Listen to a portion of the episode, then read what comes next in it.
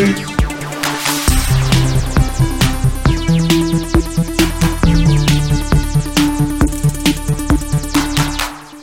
everyone, welcome to Game Face, episode 318 on Sifted Games at Sifted.net. I'm Shane Satterfield, and I'm still alive. I'm still here, people. Also alongside me today is Matt, Matt Kyle. What's up, Matt? Still alive. Still alive as well? Rumor has it. Rumor has it. We are not ghosts, in fact. Um, I do have some pre. I have We're some. pretty pale, but we're yeah, we may look like ghosts, but we're actually not. I do have some great news and some not great news. Um, the great news is is that I am cancer free. The test came back negative. Um, from my colonoscopy, I do not have cancer. I do not have to go through cancer treatment. Um, I can't even tell you how elated I am to get this news. Thanks to everybody who sent well wishes for the last week while I was waiting for these results to come back. I just got them. I don't know why it took so long for those to come back, but uh, that was all great news. There is a little bit of bad news. The bad news is I still do need a surgery um, to have what they found removed.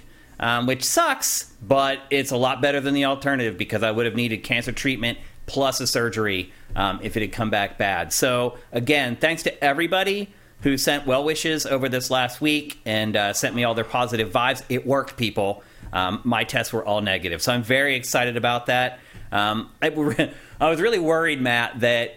I was going to get really bad news and then go on vacation. Yeah, and it was just going to ruin trip. the my first vacation in like 10 years. So, uh, just a massive relief. I can't even tell you the weight that was lifted off my shoulders through this. Um, so, again, thank you guys for all the well wishes, all the positive vibes. It, I think it makes a difference. I believe it makes a difference. Uh, staying positive, I believe, does always make a difference. So, very good news. I'm very excited about that.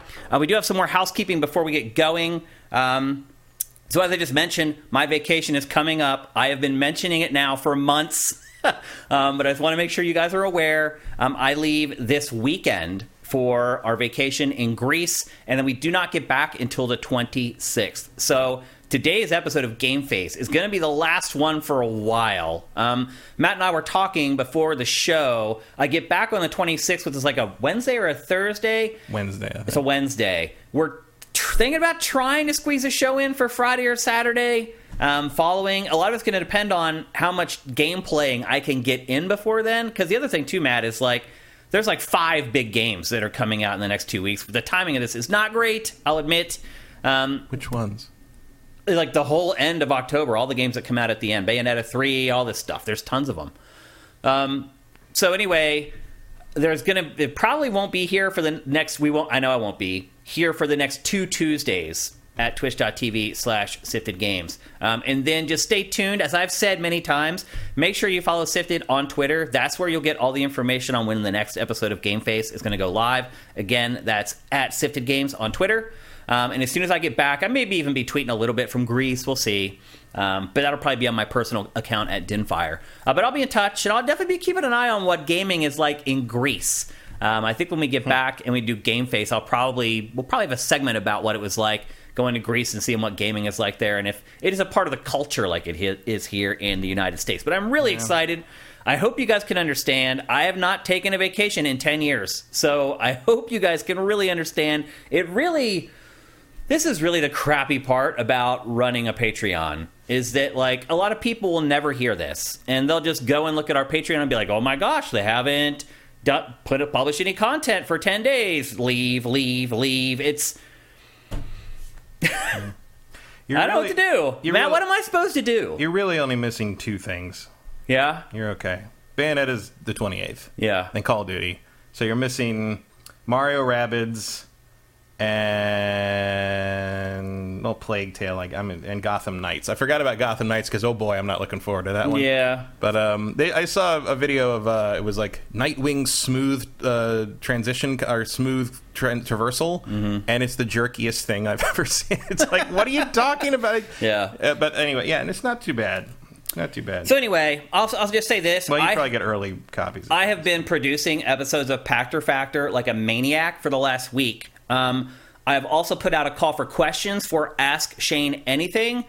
later in this week, I want to produce a couple episodes of that that will schedule out. So there's going to be content running through our Patreon, through the website at sifted.net. I've been busting my ass for two weeks to make sure that happens. We're just not going to have Game Face. And I may even slide in a grind, maybe. We'll see how that goes. I do have to prepare to actually go on vacation this Yeah. weekend. I Oh, need you- to like pack and get all this stuff done. So You are going to miss the most hotly anticipated game of the year, Ace Angler Fishing Spirits. Yep. Tough one, people. I know you're gonna- Sacrifice has got to be made. How will you time. know if you should buy it or not if we're not here to tell you? uh, so anyway, the point I was getting at is go ask questions for Ask Shane Anything right now. Um, there is up on the site. It's up on our Patreon. Ask me anything. It doesn't have to be about games. It can be about anything. Uh, so go ask me a question so I have enough questions to actually produce episodes for while I'm gone, so you folks have something to watch while we're gone. Um, what else? Uh, Matt, PS5 shipments up 400% in September. It feels like the bow's about to break, finally, for PlayStation VR. Do you think? Or just in time for PlayStation VR, Maybe. and just in time for PS5 for the holidays. Yeah, I mean, we'll see if it lasts. Yeah. Uh, do you sus- do you suspect that maybe they just got a bunch of components and build a bunch, and then well, most of the the shipping and stuff, like all that stuff, has sort of ironed itself out in the last few months. Like like I said, like everything I've been waiting for, Kickstarter wise or like import wise, has suddenly all happened at all once. shipping like, It's all yeah. moving. You know, quarantines are over in China, and the factory stuff has been figured out, and the component stuff has been figured out, and nobody's you know, crypto people aren't sitting on all the graphics cards anymore, and like Yeah. it's uh, it's all kind of flowing again.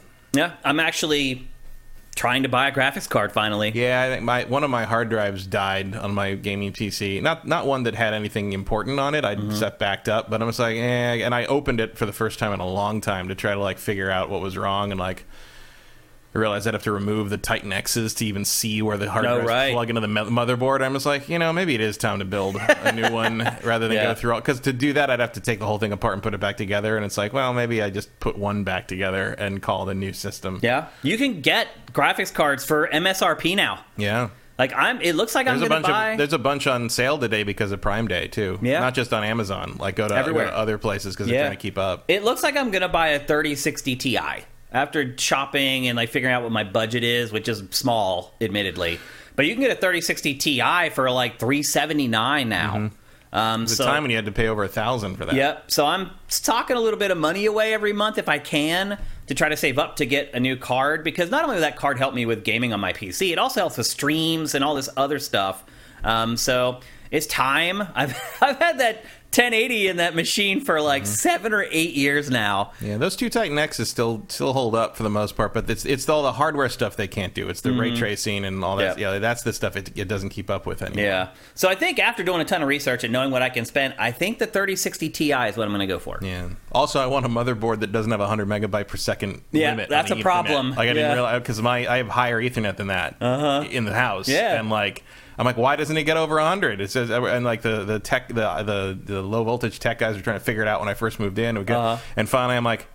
Is the motherboard only hundred? I'm like, that's what what it was. The Yeah. motherboard was limiting it. I'm even wondering, like, my, I bought my motherboard when I built my PC, when I launched Sifted. I just built a brand new PC from scratch. Like, I'm even wondering if that motherboard at this point now is, I need a new one. Oh, you definitely want a new one. Yeah. yeah. I need Because you're gonna I you're gonna want another a, a better processor to handle to you know to pair properly with that new card. Yeah. and for that you're probably gonna need a new motherboard. I think I'm just going to ask for a new processor for Christmas from the Mm-hmm. family. Hopefully, they can all pitch in and I can get one. Mm-hmm. Um, I can't afford to build a whole PC again, so I just got to piece it out best I can. So, anyway, good news that this stuff is finally showing back up and you can actually buy it for what NVIDIA and the other manufacturers want to actually charge for it. Mm-hmm. Um, so, that's pretty exciting to poke around and kind of see the prices have come way, way down. It's awesome to see. Uh, let's Probably see. gonna be a while till we walk into a store and see PS5s available on the shelf, but yeah, it may not be that long, though. we'll see. Yeah, we'll see. I Um, bet you'll be able to find PSVR 2s on the shelf. that I think will not be a problem. Yeah. we'll see how it goes. Um, Lynn Jeff ninety nine asks, which GPU brand would you go with when EVGA isn't making them? I don't know.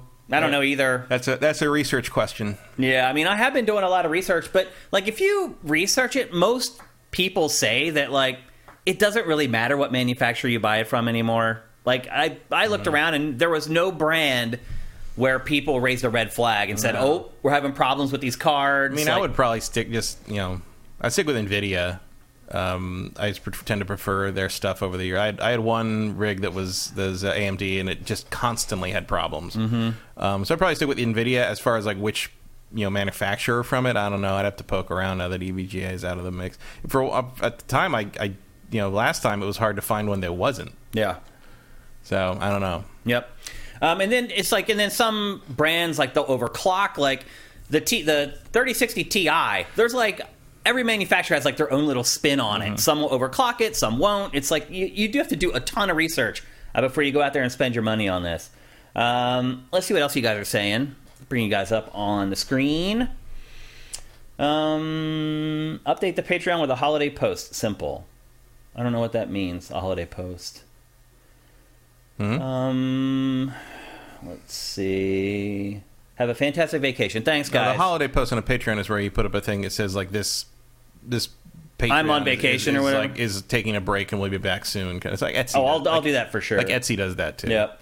Everybody very excited about my diagnosis. Thank you guys. Yeah, man. It is great news. Like everything else doesn't really matter. Mm-hmm. like it's easy to get pissed off about stuff, but when you think you may have cancer, suddenly a lot of stuff doesn't matter anymore. Yep. It does really get you bent out of shape. AJ the Legend Watson, thank you for Twitch Prime. Actually, let me go back and get all these people. Johnny Hurricane, thank you for Twitch Prime. Um, Justin Horman, thank you for subscribing at tier two. We got anything else? Sound Wizard, thank you for Twitch Prime. Dark Force 256, thank you for subscribing at tier one. And I think that's it for today so far. We're in the middle of the month now, so a lot of you guys have already re upped. Um, Not Circ, thank you for Twitch Prime. Rosencrantz, thank you for tier one. And I think that might actually be it. Um, if your aim is for a 3060, are you interested in Intel's new card? I've been looking at Intel's new graphics card actually. Um, it's enticing. Basically, Intel's new graphics card, its top of the line is roughly the 3060. Um, but it is a little bit cheaper, I believe. But I don't really trust Intel yet. I hate to say it, like it's their first card, really. So I'm a little nervous. let, Um, let them let them make a few. yeah, I think I, I'm going to wait for reviews for sure. A texture glitch. Thank you for Twitch Prime. Appreciate it, brother. Um, yeah, I think a lot of people are getting in late. Just to re reiterate what I said when the show started, I do not have cancer. The tests were negative. However, I do need a surgery, um, and I have a consultation for that on October 31st, which is like right after I get back. Um, and then they'll set the date for the surgery and all that stuff. So we'll know more. The next time I see you, we should know more. Um, but I can go on my vacation, and not worry about this stuff, which is amazing. I'm really glad I got the news. Um, yeah. Um, Vincent says reviews are out. In general, it's better for top of the line stuff, but it's worse on older stuff. Interesting. Okay. It is crazy to see Intel getting into Yeah. the GPU market. It, it makes you wonder why they waited so long. I don't know, but like, yeah, I, I think that's an older stuff thing is is a good point. Where it's like, yeah, there's there's a lot of uh, you know. There's a lot of history and, and, and you know old stuff there. Mm-hmm. Like you know with, with Nvidia and AMD, at least you know that stuff worked with those old Yeah. things at one time. That's true. Yeah, that's You a know, good there's point, a, There's a legacy there. Yeah, that's important for sure. Because a lot of times they went through iterations of firmware updates for specific games Mm-hmm. Yeah. to make them work for a certain feature Yeah. in a game that wouldn't work And with that Intel's not be able to go back and op- re-optimize everything for every game that ever came out. Yeah. It's like So it's, uh, I, I'm glad that they're getting good reviews, but it's a pass for me for now. Maybe when I go to buy my next card, I'll be more open to Intel as a manufacturer. But for now, Mm-hmm. you'd be more open to Intel inside. Yeah, exactly. Uh, let's see what else is there before we get going. Also, I remember all those integrated GPUs on those old IBMs. Right. Mm. Yep. That's true. They didn't make those, but it's still. Yeah, there is a some kind of a guilt by association thing going on Yeah. there. Um, so yeah, which is probably wrong, but we're humans, and sometimes we do stuff like that. Sometimes we're irrational. A steady decline. Thank you for Twitch Prime, man. That is awesome. Uh, before we get going, if you want to help us, we are supported 100% at patreon.com/slash sifted. That's S-I-F-T-D without the e. Um, if you want to help us out, that would be awesome. You can go and pledge whatever you want. We appreciate every dollar. That would be great. You can also help us with Twitch Prime, like a lot of people have been doing at the open of the show here. If you're watching the show on YouTube and you want to know how to do that, you can give us a free 250 every month if you're an Amazon Prime member. The instructions for that are down below in the description. It'd be awesome if you give them a read and uh, do whatever you can do. That's great. Uh, with that, it's time to get on with episode 318. We're going to kick things off with undoubtedly the biggest game that came out this week, and that is Overwatch 2. Matt, should I ask if you actually went and tried it or not? Nope. no, I shouldn't ask, or no, you didn't try it. Eh, both. You're right, both. Um, Overwatch 2 is out there, and the weird thing about this is it's free. So Yeah. this isn't a case where Matt and I are trying to tell you whether you should spend your money or not. Um, it's a case where we're, whether we're I'll going to. tell you whether, where you should spend your time doing or not. I mean, really, that's what we're. That's the I just purpose didn't. now. Yeah, I just didn't. I didn't see the point. Yeah. like I'm not going to like this game. I like. If I mean, beyond what I already thought about the first one, Mm-hmm. um, I'm not going to play it for any length of time. It's fine, I guess. I but like also like all the people I know who used to be so hardcore into these things, they didn't even know it came out. They, they don't play it anymore. They don't talk about it anymore. These are people that used to hang out with Overwatch League players. Oh, yeah. And they don't care that this happened. Yeah. Think, Also, one of my friends uh, had her Overwatch 1 install automatically update itself to Overwatch 2, and she wasn't thrilled about that. Mm. Well, there is no Overwatch, There is no 1 anymore. 1 anymore, It doesn't yeah. exist. It's gone. So that's the first thing. This game has completely replaced Overwatch 1. You cannot go back and play the OG Overwatch if you want to. And that's important because they have made some huge changes for it. Well, I think for hardcore players, they're huge changes. I think for more casual players, like people like me, honestly, they're a lot more subtle. Um, the biggest change is that the, the game has gone from six versus six to five versus five. Um, basically, what they've done is they've taken out one of the tank characters that you would have to fill in your party. There's now one tank, two damage, two support characters. So for a total of five. And so would again- that become a requirement? Like, you can't start a match without that lineup? Or yeah, you have to pick. Wow. Yeah. Yep. Um, I mean, that's kind of the way it was before. You'd have to pick Yeah, the but, like, two. but you could you could, didn't have to. You like early it was early on. You could have a team, full a whole of team full of complete tanks or whatever. or no tanks, or you know, they, Well, would a lot- warn you like, oh, you might want a tank or something. Yeah, well, a lot of that depends on what you're playing. So if you're playing ranked, every match you have to have the exact lineup of people. And then there's that's the other thing too about this game is there's a new mode, and we'll get to that in a minute. But the other thing is that there's a crazy playlist of user created modes that I was pleasantly surprised by. They're insane. Like some of them are just completely out of the realm of possib- possibilities you would think for Overwatch. Like really creative ideas, really different ways of looking at the the assets that they have to use to make their their their uh, user created matches or whatever. I was pleasantly surprised by some of the the match types in there. But if you're playing like the traditional Overwatch stuff, yes, you have to satisfy the requirements for your team or your squad, whatever you want to call it. Um, so again, it is switched from five versus five to six versus six. They've taken a tank out, and what that really does is it. I would argue it makes the game more exciting. You don't spend a lot of time anymore. The other thing that they did too was they removed a lot of the abilities to a lot of shield abilities where characters are able to put up a big shield in front of them. There's only a couple now that where you can do that. It's not like every heavy now can bring out a shield. That in conjunction with swapping out another one of the tanks, it has created I mean, I know some people may not want to hear this, but it's it's more like a typical shooter now than it is Overwatch. It seems like a mistake, though. I mean, it's probably not a mistake if you're trying to like get like regular shooter people to play your game. Mm-hmm. But it kind of seems like it takes away what made Overwatch unique. A little bit. Um, honestly, I think the removal or the change in the tweaks to the abilities are a bigger deal than the five versus five versus six versus six. Like, not everyone or all the tanks having shields makes a huge difference now. And the other thing that they did was they took out a lot of the abilities that inflicted status effects on you. So, one character used to have a flashbang that would slow you down, and basically you're instantly dead anytime you get hit with the flashbang a lot of the stuff like that has been completely removed from the game. So, stuff that would slow you down, stuff that would stop you dead in your tracks, all that kind of stuff has been removed. And it does change the game. It is much more action oriented now than it was before. And some people may hate that, some people may like it. And I would argue, too, that removing one of the tanks does take a little bit of the strategy away from the game, particularly if you're going against tanks. You don't have to work with your team anymore to take down the tanks like you used to. I guess is the best way to put it. Like if you're just a good player, you can handle the one tank no problem. Like they don't dominate matches like they used to. I guess is the best way I could say it. And if you're a tank player, you hate that. If you're someone who doesn't play tanks like me, it's actually a change that you like. Um, it's tough for me to say, and I'll, I'll get to that at the end, whether I like this more than Overwatch 1, but there have been a lot of tweaks made to this, and I feel that most of them are made to make the game appeal to a bigger audience. And that might be because a lot of people, like your friend, left Overwatch in the last couple years and stopped playing. And so if you're Blizzard, you're saying, okay, we've lost all these people. How do we get them back?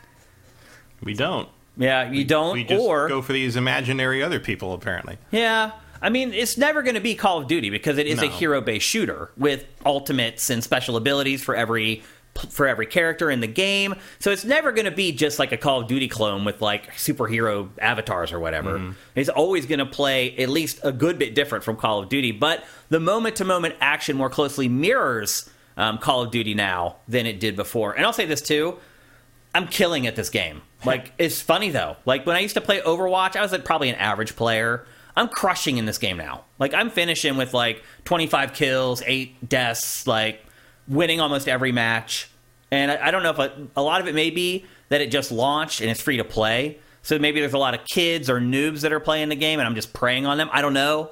But I'm like dominating in this game, and I'd never dominated in Overwatch before. I don't know what the change is. Maybe it is the tweaks to the party makeup and the changes to abilities. I don't know, but I'm way better at this than I was at the first Overwatch. So take that for what it's worth. I'm not sure exactly what it means. Um, I, but the other thing I, I would say about it too, Matt, is like I felt like when I played Overwatch before and there were two tanks, there was just always these long like stalemates. I felt like it was really hard once somebody took a position or if they were escorting something that was moving through the map, it was so hard to kill them because you just have two guys walking in front or just posting up on the boundary of whatever they're protecting, and you have to take down those shields before you could hit anybody or anything behind them. So I do feel like it's opened up the game a lot more, and I do think that ultimately it will appeal to a wider audience than the first Overwatch did. Now, whether that's good or not to you, that's up to your opinion. I'm just telling you that's kind of the way the game plays now.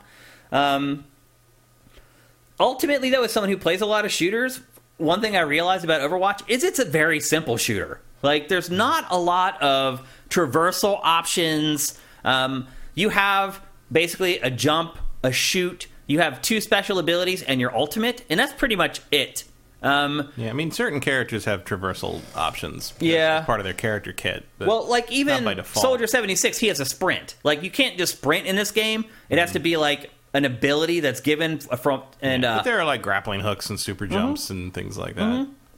almost every character does have some sort of a traversal ability. Um, now, some have sprint, some have like a grapple hook type ability, like you talked about. But what I've also found playing this game is that the levels are kind of sloppy. So if you start really getting into the geometry of the level, say you've climbed up somewhere and you want to jump down onto a roof. A lot of times that roof, the hitbox isn't right on that roof, and you just like slide off the roof. Like, I don't know. I can't remember if the first Overwatch was that way. I remember it being that way. It's just like, lazy. You don't you don't always land on what you think you're going to land on, or like things aren't always. You don't always think like, oh, I thought I was going to be able to do that, and I can't. yeah, kind of because the hitbox is around like the geometry in the levels. It's not accurate.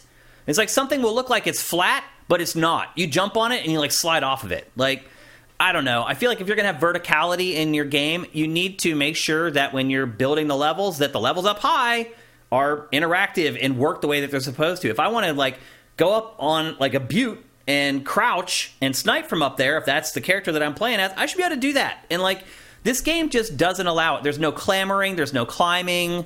If you do try to climb up stuff, again, it's this weird like hitbox stuff where you're just like sliding off of stuff. Like you can't grab onto ledges. Like it's again, when I compare this to other shooters that I play a lot, it's a very simple game, but that may be why it has appeal. Maybe kid, you know, the younger audiences like it that way. Maybe more casual players like it. That it's not this hardcore like kill or be killed. You know, if you lose two frames and you're lag, you're going to get dominated. Well, I think part of the appeal is also that like it is a simple game, so the differences come down. The differences in, and success comes down to how well you can use your character and how well your That's team true. works together. That's true. Um, you know, there's there's fighting games like that too, Yeah. where it's like you know it, this isn't about you know who can master 14 bars balancing all all those systems. It's about who can fight. Yeah. So there's an element of that. Uh, which may have may feed into why they decided to simplify some of it even further and remove you know, the second tank and all that. Um, I just don't know. Like, like I don't know if that's going to matter. in the long run. Yeah. Well, as you said, like a lot of their big fans have bailed on this, so they're it's almost like they're having to build their fan base and their audience back up again. Yeah. And you know what? I, I if there was a single player component of this, if they'd leaned into the lore on this in the game in the same way they have in kind of the marketing components with those you know those little short films they do and all that, which are all very good. Yep, they're Um, amazing. Like I would would have revisited this. I would have come back and played whatever story they had or whatever thing. But like, I, I don't care about a multiplayer arena. I don't care how m- much you flesh the characters out outside of the game. I'll watch your CG short film, but I gonna install your. I'm not installing Battle.net again. Yeah. Like it, I don't care. Well, here's the other thing. So this game has been completely marred by jerks. Yeah, I mean. this this launch has been destroyed by jerks. It had a bad launch day through no fault of its own. Yeah, the idiots out there, DDoS attacks, all it's been going on for a week. Like they closed the game down for a full day, launched it back at eight o'clock. There was still a queue to get into games. The, the day after it launched, a queue to get into games was like two thousand players. Well, one, somebody I know on Facebook posted a, p- a picture of him being he was in a queue for of thirty thousand people ahead of him. The most I had was three thousand And people. I think in that was an error. I don't Yeah. think that was true. Yeah. But like, there it was. Yeah, Like, it's crazy. So people just attacked the game. Why? We've talked about these people over and over on Game Face. How I detest them. I wish it, I'm really sick of these people ruin everyone else's fun. But anyway, they attacked the game for like a couple days. They took the game down, brought it back up. There was still a queue. They didn't fix it. Like it was smaller, but there was still a queue. Yesterday, I went back and played, and everything finally had been fixed. So you can jump in and play the game immediately now. There's no wait, there's no queue. Hopefully, there, there's not another attack on the game. I don't know. But that really sucks. Um, to your point about the campaign, Matt, there is kind of one on the way. It is a PvE campaign. Wasn't available at launch. Matt, this game is a sequel to a game that launched six years ago. And they can't have the PvE campaign ready to go for the launch of this game? Matt, they've added three new characters for Overwatch 2. Three! One from each class. There's a tank, there's a damage, and there's a support. And like one of the the damage person is basically just a clone of Soldier 76.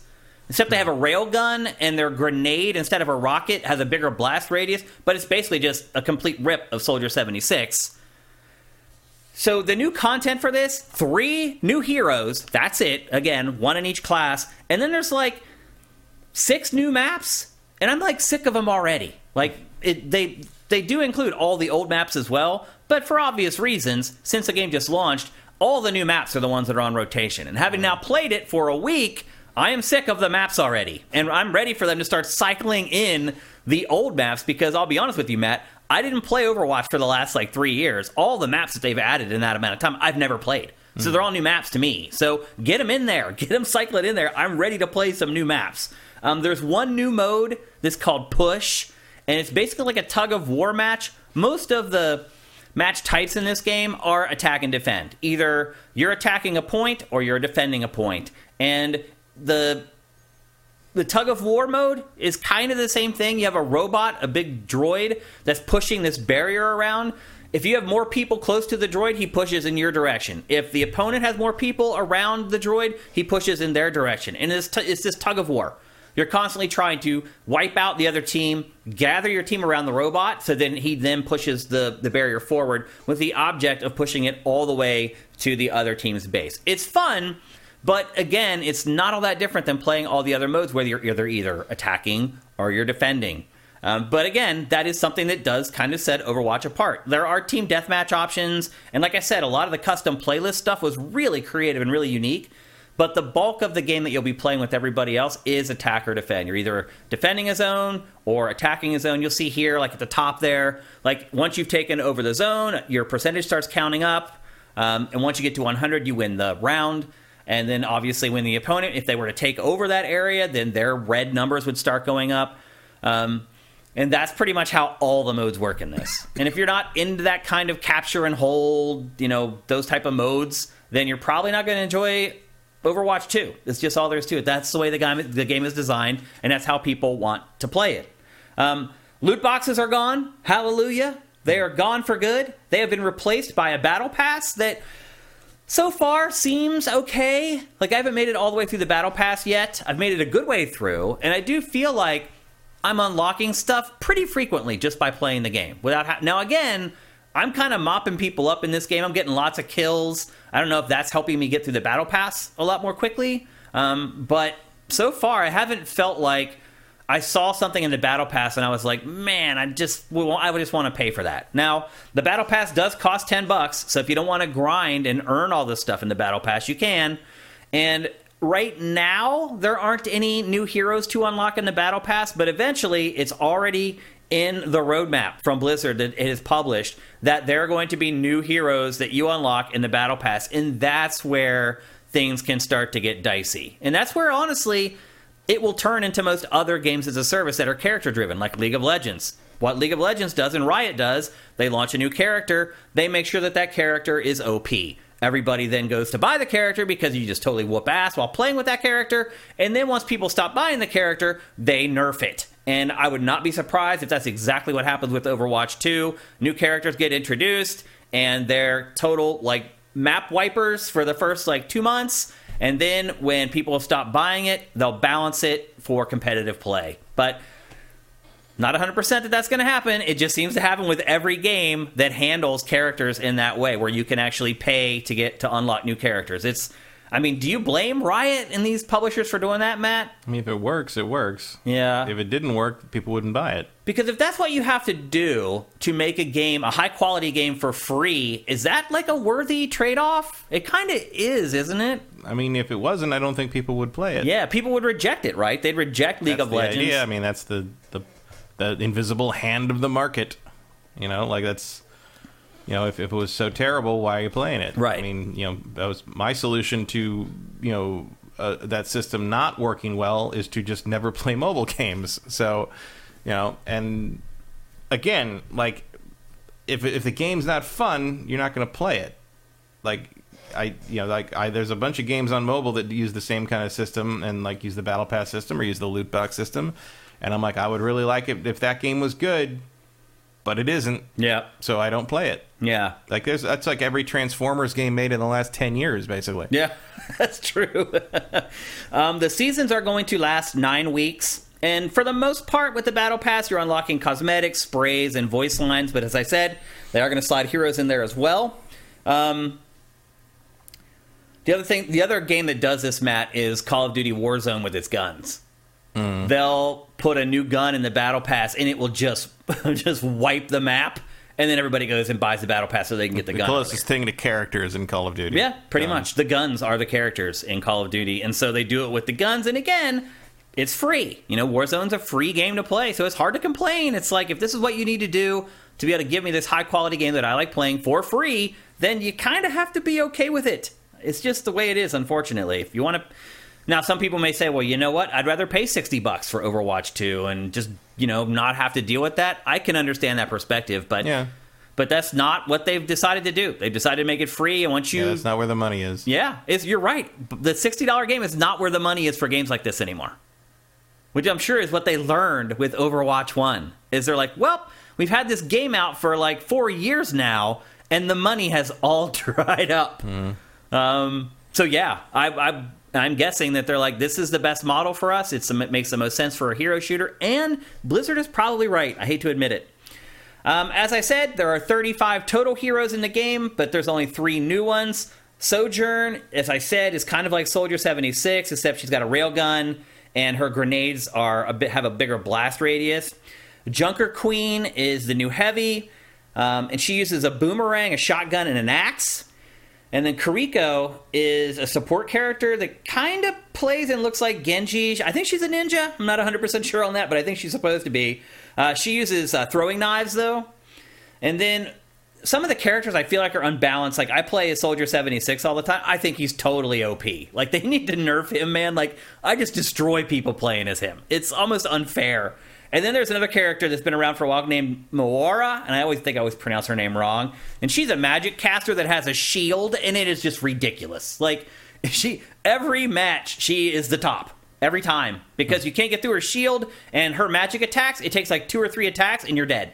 And they aren't all that slow. Like the cooldown between attacks for her aren't long enough. So they have some work to do to balance some of these characters and. Uh, at least for competitive reasons, to get make it a little bit more even. Um, they also, as I said earlier, they have changed a lot of the classic characters. They've removed features. Um, Oh, Moira. Moira, yeah, that's how you say her. Oh, here she is actually winning, getting the last Yeah. kill like cinematic. I hate her. Like it's She's, just, she's like one of the last ones I remember being added. I mean, she look, she just completely wiped everybody right there. like, so I'm not a big Well, fan they're of all standing there. You might as well. I. Yeah. well, we, they were strafing, but the her attacks, it's like you just turn them on and you just do the side to side, and it Mm-hmm. Well, just it's like a hit scan beam. it just cuts them down. Yeah. Um, so there, I do feel like there's some balancing that could be done on the characters, but that you know that's just a time based thing. It's hard to balance 35 different characters, and you think of all the potential permutations and combinations of people you were playing with or against. Um, with that many heroes, it's hard to balance that stuff. So I'll give them kind of a pass on that. Um, but they do still have some work to, to do there. Um, as far as the visuals are concerned, you're watching the B roll. Matt, do you see much of a change from Overwatch 1? No, it looks about the same. It looks the same. It looks the same.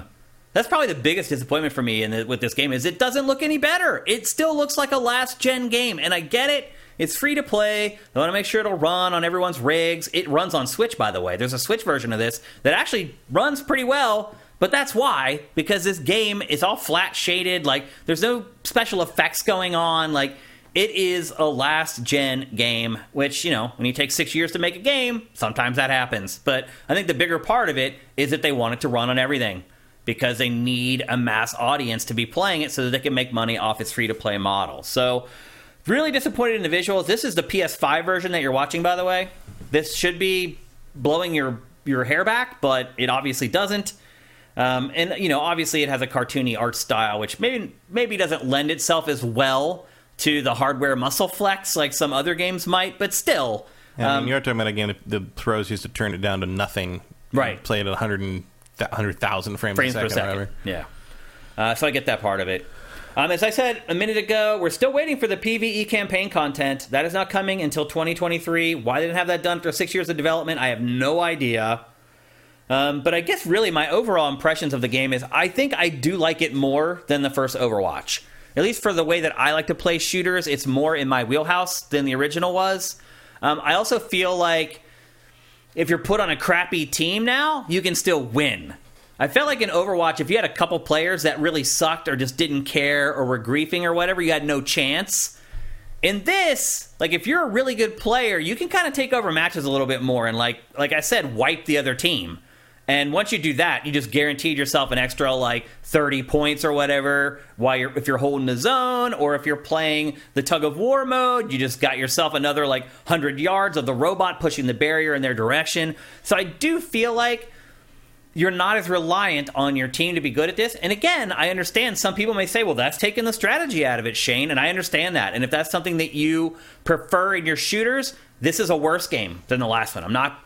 I'm not going to sugarcoat it. That's the truth. If that's the type of game that you like to mm-hmm. play, a little, little more strategic. If you like to communicate Or- via voice with your teammates, Or interestingly, maybe if it's the kind of game you like to watch. that's another good point. Like it seem, Yeah. they do seem to have pulled back from the esportsification on this one a little bit. They have. in terms of making it something because that's the ki- you know at that level of play that was the interesting part was how are they going to break the stalemate? Yep. Who's got the better team coordination to do that? And I get sick of those stalemates. Yeah, I can definitely see that was. It's not all that much fun when you're a player who isn't that good. Yeah. Or you're not the tank.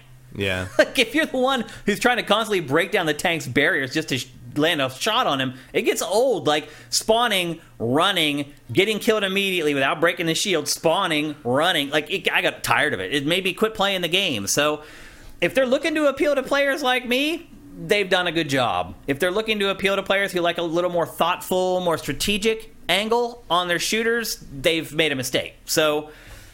I think overall, though, I now think we see who is right and who is dead. Pretty much, yeah. But I think ultimately it probably is the right decision because Call of Duty has proven that more players prefer that style of play than the more thoughtful outlook or perspective on on shooters. So we'll see how it ul- ultimately plays out and if Blizzard can make some money on this game or not. But as I said, the campaign stuff, if that's what you want to play it for, not there until next year. They haven't really given a hard date for it yet despite the, the praise I've given this game, I do feel like it is Overwatch 1.5. Um, it doesn't feel like a sequel. I don't think they could have sold this game. I guess is the best, best way I'd put it, Matt. Like if they tried to sell this for sixty dollars, I would tell you no way in hell you buy this.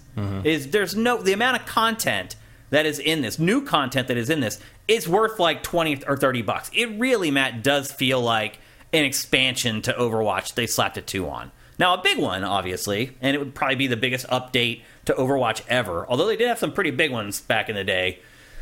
So it would be probably one of the bigger updates ever, but ultimately this still could be an update. They only added three characters and eight maps, so or six maps. I can't remember if it's six or eight. So they haven't added that much content to the game, and you know if they were to try to charge full price for this, I think it would just fall flat on flat on its face. So mm-hmm. knowing that it is free to play, I'm guessing they made some decisions about what content they would have or wouldn't have at launch based upon that. Um, instead of giving it to you all at once, if you'd actually paid for the game, you're gonna, it's going to be in these battle passes going forward for quite a while. Um, so you know you're going to get characters slowly but steadily. You're not going to get like big batches of new heroes as maybe you might expect. Like I, to me, if you're going to call it Overwatch 2, I'm thinking you need at least eight new play, playable heroes. What do you yeah. think, Matt? I mean, yeah, but again, if you're just giving away for free, who cares? Yeah, it changes everything.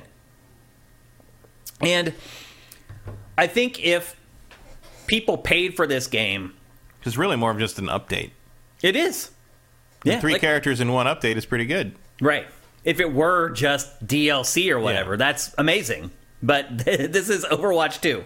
This is supposed to be the sequel to Overwatch. And it's if you view this game through the lens of the typical video game sequel, it falls really short. But then you consider that you don't have to pay for it, and that changes everything. So I'll say this: I am having fun with it. Um, I haven't quit playing it. I've been playing it for a good week solid. Um, I don't know if I'm going to get in, be really interested in suckered into like you know ranking up and playing a lot of ranked matches or or whatever. Um, I don't think I'm going to become like seriously competitive at this. But could it be kind of that game that I always play? That you know when I have 15 minutes, 30 minutes here or there. Yeah, it could. A lot of that's going to depend on uh, Modern Warfare 2, which comes out here very soon and uh, how much I enjoy that. But if Modern Warfare 2 isn't great, this could end up becoming kind of my daily driver, so to speak. The game that I just play here and there whenever I have a couple minutes to uh, check it out. So that's Overwatch 2. Um, I'm interested to see what you guys think because obviously it's free to play, and I'm guessing a lot of you guys have already downloaded it for free and you're playing it. The download isn't too big. So you don't have to worry about it sucking up a lot of space on your hard drive, which also could mean that, you know, there's not a lot of content in the game, depending on your perspective, how you want to look at it. There's two, it's kind of a double edged sword there. But I am interested to see what you guys are saying about the game because, again, I'm guessing that some of you guys have been playing it. Uh, Sneaky says they said 10 million active players. So if a small percent pay up, that's a nice chunk, isn't it? Yes, it absolutely is. Toast9, thank you for Twitch Prime, by the way, while we're here. Um, Vincent says, I think they're going to spread out the content. There are at least three more coming over the next nine months. Yeah, they've already shown the roadmap. Um, and there's already three dumps coming over like the next nine months. Um, Minority Game says Soldier 76 is probably the most COD character in the game. Yep, and just like I said, Sojourn is like a female clone of Soldier 76. So if you like to play as him, but you prefer to play as a female character, then that's your ticket. Um, Sneaky says, I like to pop on for two or three games every day, and I'm having a blast. I'm having fun too. Um, I don't know if I could sit there and play it all day like I can Call of Duty. I haven't really tried that yet, but the times that I'm actually playing it, I'm having fun with it. Um, Emperor Dread, thank you for Twitch Prime. That's awesome. Um, Digital Reflux, Activision ain't getting my phone number. So he brings up a good point that I had left out of this discussion, and that is that in order to play this game and merge your accounts, you had to give Activision mm-hmm. your phone number. And people were like, F that. I'm not giving you my phone. And I feel the same way. Yeah, you have that, to give you my number. That was kind of the, the stake in the heart of my considering playing this. I was like, oh, no. Well, here's the good that. news is they've removed it. So yeah. you don't have to. But now, Call of Duty Modern Warfare 2 asks you for your phone number. So I'm guessing they're going to take it away from that game too but hmm. they didn't get the memo. Like the yeah. the, the inner internal Activision memo didn't make it to the Call of Duty team. Uh, well, yeah, I mean, yeah, it's probably a very different world than what Blizzard is. Yes, so. absolutely. Um, yeah, so they were asking for phone numbers. They're not doing that anymore. I mean, you can merge your accounts because I had played Overwatch on like three different platforms, and yeah. I did manage to like merge all those accounts into one account. It took a few days. Uh, yeah, Vincent knows that it only was removed if you already had Overwatch One. Mm. If you don't have any Overwatch at all, you have to still have to do it. Oh, really? Yeah. Interesting. Oh, that's bad. That's bad. So only Overwatch 1 players had it removed. New players still need to give their phone number. That's crazy. and Sneaky says people will give Twitter and Facebook their numbers. I don't. I don't give either of those websites my phone Yeah, number. they don't have my phone I've never given my number either one of those. And Twitter asks for it all the time, which sucks. Mm-hmm. Like it seems like once every eight months I'll get this weird pop up that says, "Hey, give us your phone number." It's like, no, f you. You don't need my phone number. I'm not giving it to you. Um, what else? People people were saying about Overwatch 2 here. Um, Sneaky. Every game I've played, we've only won because of teamwork. Weird. It is weird. Maybe you just don't have a dominator like me on your team, Sneaky. but seriously, like I'm not exaggerating. Like I'm finishing most matches with like 20 some kills and like a handful of deaths, and I can absolutely turn the game like that. So it happens. I'm the one who makes it happen sometimes. Um, uh, Erebus Jones says you don't have to buy the battle pass to unlock the guns in COD. That's true. Yep. You can just crank through it, but you don't have to buy it in this either. I don't think. Well, you don't get new guns in this because everyone just has their weapon. Yeah, so you'll never unlock guns in this. No, just characters. Just the characters. But as we were saying earlier, the guns kind of are the characters in Call of Duty. So now I'm understanding like where he's coming from with that comment. Um, I think that's it. I'm surprised more of you guys aren't playing this. Um, I'm not. Our audience isn't too interested in this kind of thing. yeah, I guess not. Yeah. More interested in like Madden. Yeah, but not by much. Yeah, and I do wonder if like our audience, do you think that's who Blizzard's trying to get into the game? Maybe. I mean, maybe, I don't know. I don't know what they're doing Yeah. anymore. I don't know why they did what they did with this game. I don't know why they let it languish for two years. I don't know any of that. I don't know. I'm, I don't know if I've ever seen people with such a fervor for something who treated it as a lifestyle just simply walk away from it. the What do they have. say is the reason why? Um, it varies, but most of it is like they abandoned. They feel like the game was abandoned. Uh, that Overwatch League was doomed. Um, That I'll agree with. So your point earlier about how they've changed the game to not be as esports friendly. Do you think maybe they've just given up on the whole esports angle of this game? I mean, I would think so. because it was pretty much a colossal failure. I mean, a lot to a lot of people, it's news that Overwatch League is still a thing. right? So that it still exists.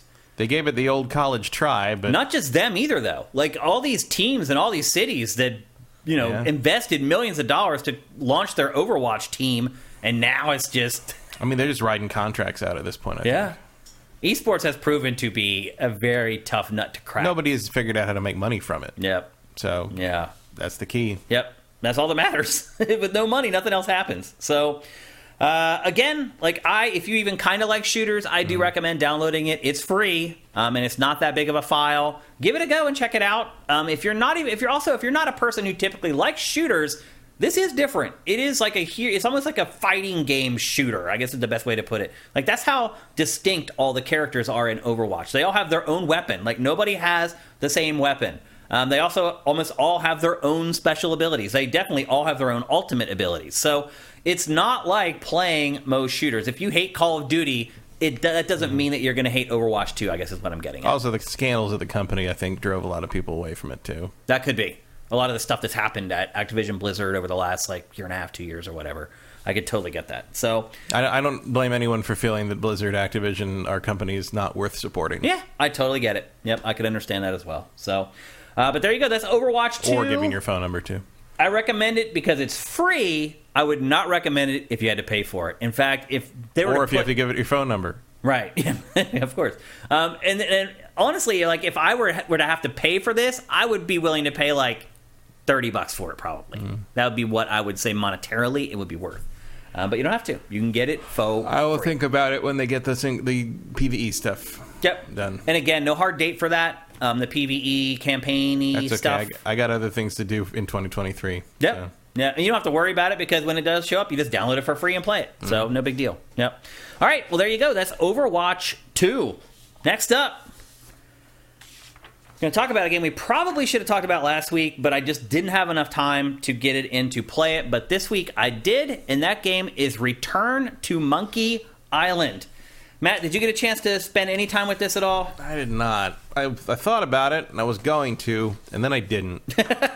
Because to be honest, like I am a big LucasArts fan. Yeah, I'm from back in the surprised you haven't played it. I don't like the Monkey Island games very Oh, really? much. They're like the one thing they made that I just never clicked with, and I don't care. And I you know, I don't have any ill will against this game, but I hate the art style in this game. It's polarizing. fucking hate looking at this Let game. me get some B-roll And uh, going, more so- power to Ron Gilbert for, for making the game he wants to make and making the art style he wanted to use. I don't want to look at this. It doesn't bother me that much. It doesn't look like the original game. No, it doesn't look like Monkey Island. I mean, Monkey Island has gone through a lot of weird art style changes. I Yeah. mean, this is this is Because there was the one that looked like a Disney cartoon. Yeah, and like, there's one that looked like weird and squishy, like almost like a Yeah. Nicktoon thing. Like Yeah. they've gone some weird places from the beginning where it looked pretty standard LucasArts point and click adventure. Not even point and click; it was still you know parser based Mm-hmm. at the time. Um, but I hate looking at this. Like, so that was a, a, a detriment. So it was basically my least favorite LucasArts series um, being continued in a terrible art style. Uh, that I just didn't really, and I didn't really feel like playing an adventure game, and that sort of torpedoed the whole thing. Um, yeah, not. Just, I mean, I was never super excited about this. Just so because, Ron because Gilbert coming Island. back to the franchise has no draw for you. I mean, he didn't help in the original two for me. Um, not that you know, I understand it's a very popular game that everybody loves and all that stuff, but this just the Monkey Island games never did it for me. Yeah. Um, I liked the first two that Gilbert worked on. Certainly, the first two are the best. And then the ones after that, I thought were I wouldn't say they were trash, but they No, were the just third one was okay. They just weren't memorable. The memorable. fourth one was bad. Yeah. Uh, it, it didn't understand what Monkey. Even as someone who doesn't like Monkey Island very much, the fourth game did not understand what Monkey Island is. Yeah. Now, one thing I should say before we get too much deeper into this this is only available for two platforms right now. It's only available for Switch and PC. I chose the PC version because that's where I grew up playing point and click games. I think they chose the right console, obviously, with the Switch because it has a touchscreen for a point and click game. But I just had to play this on PC because that's that's how I feel at home playing these games, playing them with a mouse. Yeah. it just makes the most sense. Um, let's see. If you're, I don't. Do you? I wonder if our audience is all that familiar with this franchise, even. So I'm trying mean, to figure out if I'm- I need to like explain everything about it, or if most people that watch Game Face already know. I would imagine most of them know of it. I don't Yeah. know how many like fans there Yeah. are. Well, the franchise is, stars a character named Guybrush Threepwood. He is. How do you even describe him? He's kind of like this bumbling idiot that everybody loves. Yeah. That's probably the best way I would describe Yeah, him. think the opposite of the guy from Deponia. Yeah. That's a good way to put it. Or like maybe the he's he's from the same. I, I I always felt like he was like Roger Wilco from Space Quest with charisma. No, that's a good way to describe it. Um, he he's kind of a naive, like pirate wannabe. Mm-hmm. He's been searching for the secret to Monkey Island for like his entire life, and he's never given up. And he's never uncovered the secret of Monkey Island. And I'll be honest with you, the whole time I played this, all I keep thinking about in the back of my mind is is like Gilbert finally. Gonna give up the secret to Monkey Island, or is he gonna like Probably not. Probably, yeah. I haven't finished it yet. I, it hasn't happened yet. So it's like I feel almost feel like if he does that, the franchise is dead. I mean, it's the MacGuffin. Yeah. So, like, if it's gone, what are you doing? What are you doing There's no reason to go to Monkey Island if you don't want to know the secret. Right. Exactly. So I do wonder if they're going to tie it up. And I am sorry that I did not finish this. I feel like there's going to be the like the end of Road to Rio with Bing Yeah. Crosby and Bob Hope, where they finally get the papers, and Bob Hope's like, well, "What do they say?" And Bing Crosby says, "The world must never know," and Yeah. tears them up, and that's the end of the movie. Yeah. Yeah. Uh, I played five, six hours of this. I'm guessing at this point. Um, and they have not revealed the secret of Monkey Island yet. I'm guessing that they won't. Um, Wouldn't be a secret then. That's true. And then what do they I mean. I agree with him on that. Like, you can't reveal the secret of Monkey Island because no, nothing would be good enough Yeah. at this point. Well, the other thing too is that the plot is kind of the same in this as it is in every one Well, of yeah. them. It's like he goes to Monkey Island to find, try and find a secret, and he's racing against LeChuck, LeChuck, which is you- the zombie pirate, and The there's pu- the, love puzzles interest. are different, but the plot's the same. Right. It's, you know, what are you going to do? and there's the love interest that you know actually in this is now your wife. Um, but in prior games, there was always this kind of like love triangle thing going on between LeChuck and Threepwood and her, and but now she has decided that she's she's married to Threepwood, but there's still a little bit of like an edge in the story there uh, with Elaine Marley. Um, so he, you know, Guybrush arrives back on Melee Island and he assembles another crew of pirates and and sailors to fund yet another ex- expedition to Monkey Island. Um, what you're seeing right now is actually the game's prelude, and you play through the prelude, and basically what did what it does is it gives you a rough idea of what's happened in the prior games. So it does kind of set up set it up for people who haven't played the prior games in the series. The other thing too is that there's a feature in the game where you can go back and you can just listen to straight up synopses of what's happened in the prior games that are all voiced by uh, Guybrush.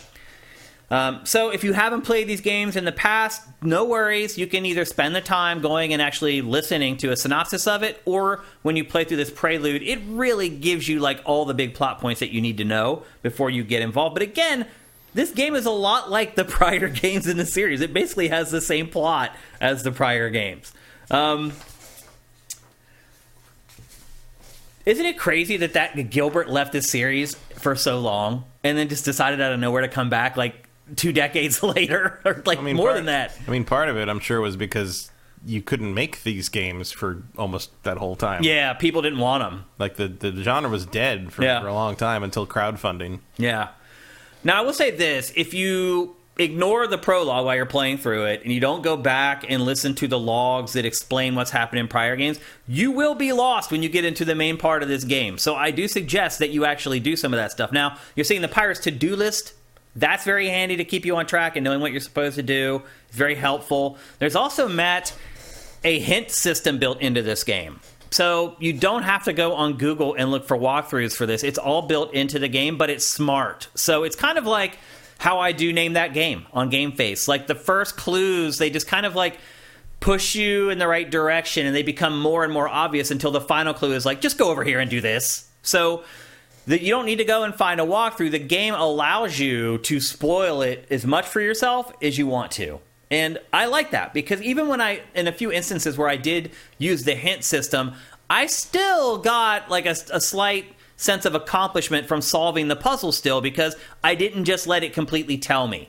Um, they just kind of nudged me in the direction, and my brain was like, oh, I get it and I was able to solve the puzzle. So I think the system is great. I think it's something that should probably be in all adventure games, and I'm guessing they, it probably will be going forward. It does take work and a commitment to do it and make it happen, but I think it's totally worth it. Um, let's see. If you so to my point earlier when I was talking about how you need to either listen to the synopses or pay attention during the prologue, if you don't do that, you're going to be lost. There's no doubt about it. You're not going to know a lot of the inside jokes, and there are tons of it. Even knowing the series, playing the prologue, I did not listen to a lot of the logs. There were jokes that were going over my head still. Like there were things where I was like, ah, I don't even know what you're talking about here. So I think even if you do dedicate yourself um, to understanding the lore and what's come before in the series, I think you still might struggle a little bit. Again, so just make sure that you really pay attention during the prologue. Um, the other thing I would say too, Matt, is that the game is kind of serious. So most of these games are all like funny. In fact, uh, the first two games, I remember laughing out loud at least a couple times playing each one of them. That hasn't really happened with this game. Now, there's the whole script is comedic, quote unquote. There's jokes everywhere. They're just they're just not especially funny. What I've really found with this game is that it's almost like um it's like discovery of Guybrush, like really learning who he is. So we already knew that he was kind of this bumbling, lovable idiot before.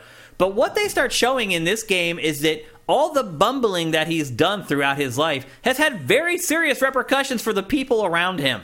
Like the stuff that he's messed up has had horrible consequences for other people. Um, and so it is, and there he is as an adult, and this is where it, the game takes off. That's so, his dad. Right. Well, the dad tells the story, and then as he starts telling the story, then it kicks into the actual real part of the game that goes back to Monkey Island. Um, So the whole game's a flashback. kind of, yeah. Yep. Um, but overall, it's definitely not as funny as the earlier games, and I don't know if that's good or bad. I think a lot, a lot about that depends on your perspective and what you want from games like this. Um, but it does explore his character a lot more deeply than it ever has before, and I don't know that it adds that much to it. It does make you care about him a little bit more, and maybe care about what happens to him a little bit more later in the game as you start uncovering this stuff. Uh, but it's a different angle on the franchise than what you're used to, for sure. Um, what else? the art style. Matt, you said you don't like it. Nope. I don't hate it. I very strongly dislike this art style. What is it about it that you don't like? I don't like the beady eyes. I don't like the papercraft look to it. I don't like the the weird proportions of the characters. I don't like how they move. I I don't like anything. Huh. I just don't like any of it. Interesting. I mean, I could see where it would be polarizing for some people, um, but hating it maybe seems a little strong. Um, no, I hate this. I don't. I don't think it looks good at all. Okay. I was definitely not one of the people sending Ron Gilbert death threats over it, which Yeah. happened. but I no, I don't. I don't like how it looks at all. Yeah. Uh, well, I think maybe. I, I arguably like it better than when it looked like a Disney movie because I thought that was a wrong choice for Yeah. Monkey Island as well. But I don't. This is. I mean, like, like, I, like I like the look of. Also, part of it's like I don't think it works for Monkey Island. Like I, I, I like. Like I like the art style, which is not super dissimilar to this uh, on uh, Broken Age. Mm-hmm. Um, although they had more expressive faces, I would argue, mm-hmm. um, or at least easier to, to, to parse. But they didn't have the long, skinny faces; they had like more cartoony faces. yeah. Um, I just I don't think this works for the property. Like I don't like why. What am I looking at? Why why why doesn't anybody have pupils? Like, the, like it, I just don't like it. Well, I'll say this: it works better in some scenes than others. Sometimes you're, I agree with you. It looks awful, and then other times it, I think it's pretty charming. Um, but I do again, art style is something that it's going to hit everybody different, and that's why we show you B-roll so you can self tell for yourself whether you're into the art style of a game or not. Um, it does include a lot of the typical point and click tropes, like you combining items in your inventory and then using them. Um, the bulk of the puzzle solving in this game, now not all, there are some creative and fun puzzles in this, but the bulk of the puzzle solving in this is your typical point and click adventure. I have all this stuff. I need to try all this stuff on all the objects to figure out which which item works with which object in the room. So there's lots of room scanning where you're like scrolling your mouse over everything to see if a cursor pops up. Now, one thing I will say is it's a little easier in this because one, it, I feel like the hitbox around the stuff that act, is active is much larger than the actual object in the background. And then once you do scroll over, it gives you two options, both a left click and a right click on the mouse. So the menu that pops up is much bigger, so it's much more difficult to just kind of not notice it or ignore it. Um, so I do feel like they deal with that pretty well. And then they also have included several quality of life improvements that um, make playing this genre a lot easier. And I would suspect that they'll probably be common in a lot of point and click games going forward. Not that there are a lot of them anymore. Um, probably the biggest one is walking speed. like you can double click and make him run, and it's like, Oh, that's been in, in these games forever. oh, it has. Yeah, I night- thought it wasn't in the last couple. I mean, I don't know about this one, but the Monkey Island games, I can't remember, but that's been a thing in point and click adventures forever. really? Yeah. Longest Journey had that. Like a like Dig had that. I haven't Um, played either of those games. Uh, I can't remember if, if uh, Day of the Tentacle did originally, but no, that's that double clicking and making them move faster is pretty common. Okay, well that is in this game, and I appreciate it because I have not played a point and click that had it, and I was like, hot damn, this is a game changer. Um, the game also tells you, Matt, to scum save. Yeah, I saw that. It, it's like you know what you need to like save constantly and try this over again. Like there's one scene where you're like tossing things into a wishing well, and the game just flat out tells you like just keep saving. Every time you get something, toss it in there, save it, then get something else and toss it in there again. Um, so it actually encourage you to encourages you to do something that some people maybe feel a little guilty doing on their own. Um, and then, as I said earlier, it has the hint book that you don't, so you don't have to completely swallow your pride and Google the answers to some of the puzzles. Um, I miss the it- old hint books that were like had the little red. You ever have those? The old Sierra hint books that were like everything was behind the red, like static things. You had to use the the red, the clear red uh, decoder. Oh yeah, that's right. And the the- little like film yeah. thing that they sent you with the game. That's yeah, right. So they had like lower lower Yeah. hints and the higher hints, and then there was like questions that were not things in the game, and like Yeah. you looked at them, they'd be like, "You're just reading the book now. You're not re- actually looking up what you need." I forgot at." about that.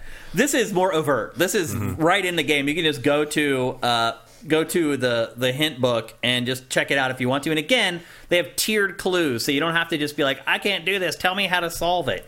Um, you can be very gradual in the hints until it finally does get to the point where it just flat out tells you. Um, and then, as I said, there's also a to do list. It makes sure so you're not wasting your time wandering around aimlessly. Um, and then there's a variety of dialogue options. You've probably seen that already in the B-roll. The dialogue trees in this, like sometimes you have like five or six options to choose from. Vincent makes a good point there. What point? Uh, that the point of LucasArts games in the old days was you didn't have to save scum because there was no way to fail. Right. Oh, that's a good point, actually. Yeah, that's true. Yep. I guess Ron Gilbert always really wanted to make a Sierra game. he had a change of heart, apparently. Uh, as, I, as we said, Ron Gilbert is back in the director's chair for the first time in 30 years.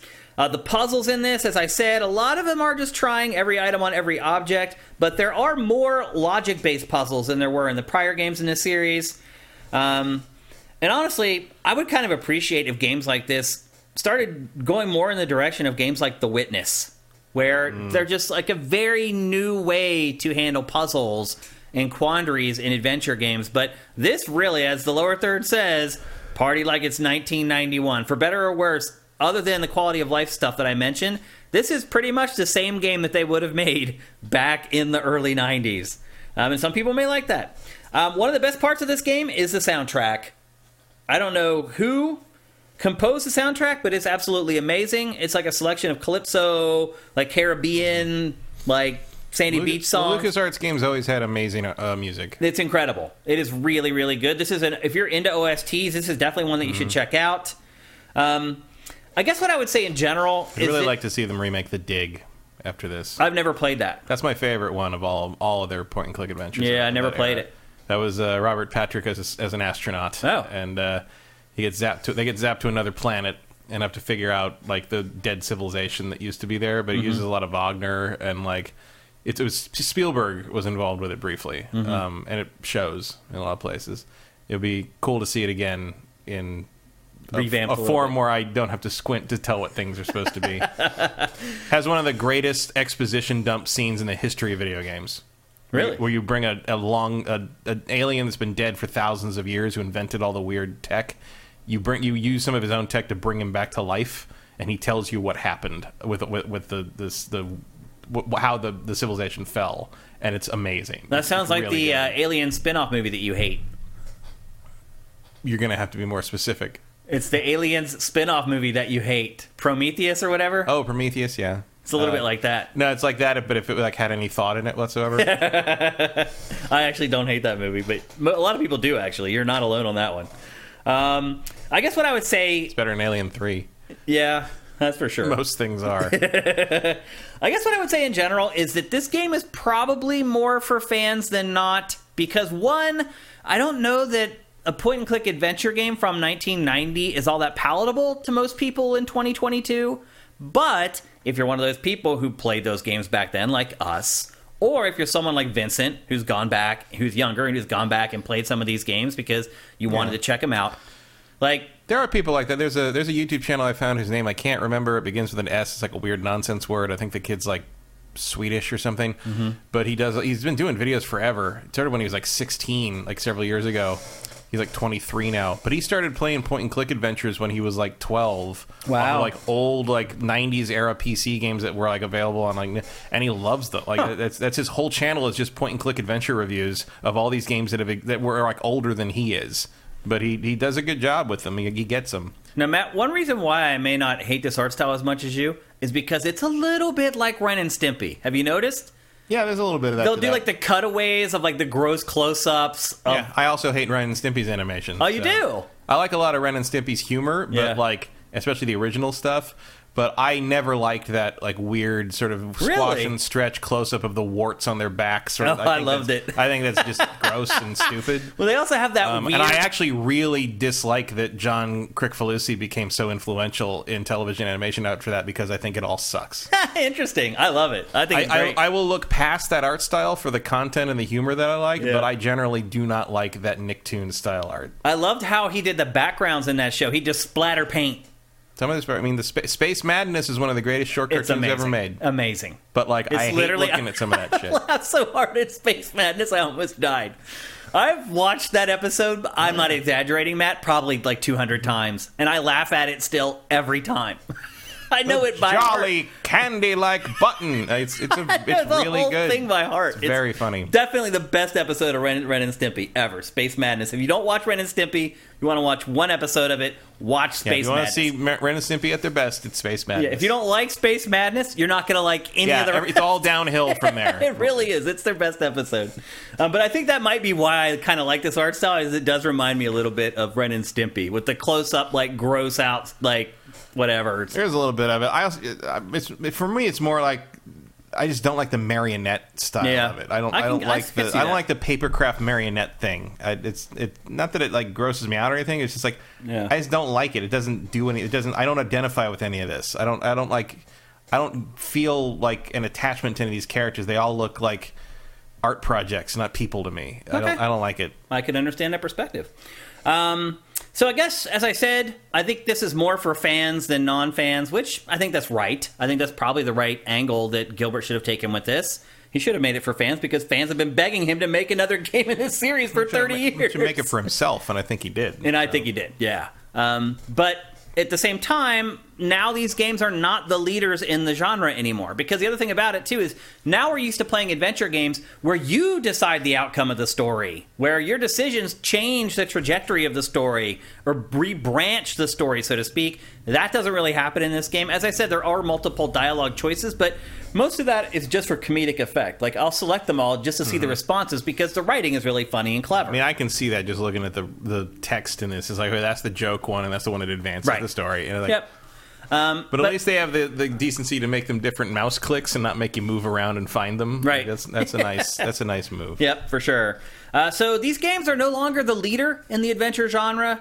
It really, in this game in particular, really lacks any truly unique features or ideas. However, it is a really solid point and click. Yeah, I mean, you did hit the point like that with uh, with the LucasArts game back in the day too, where it was like you were really pl- playing um, for the for the whatever the story was or the characters or whatever it was. You know, like Mm-hmm.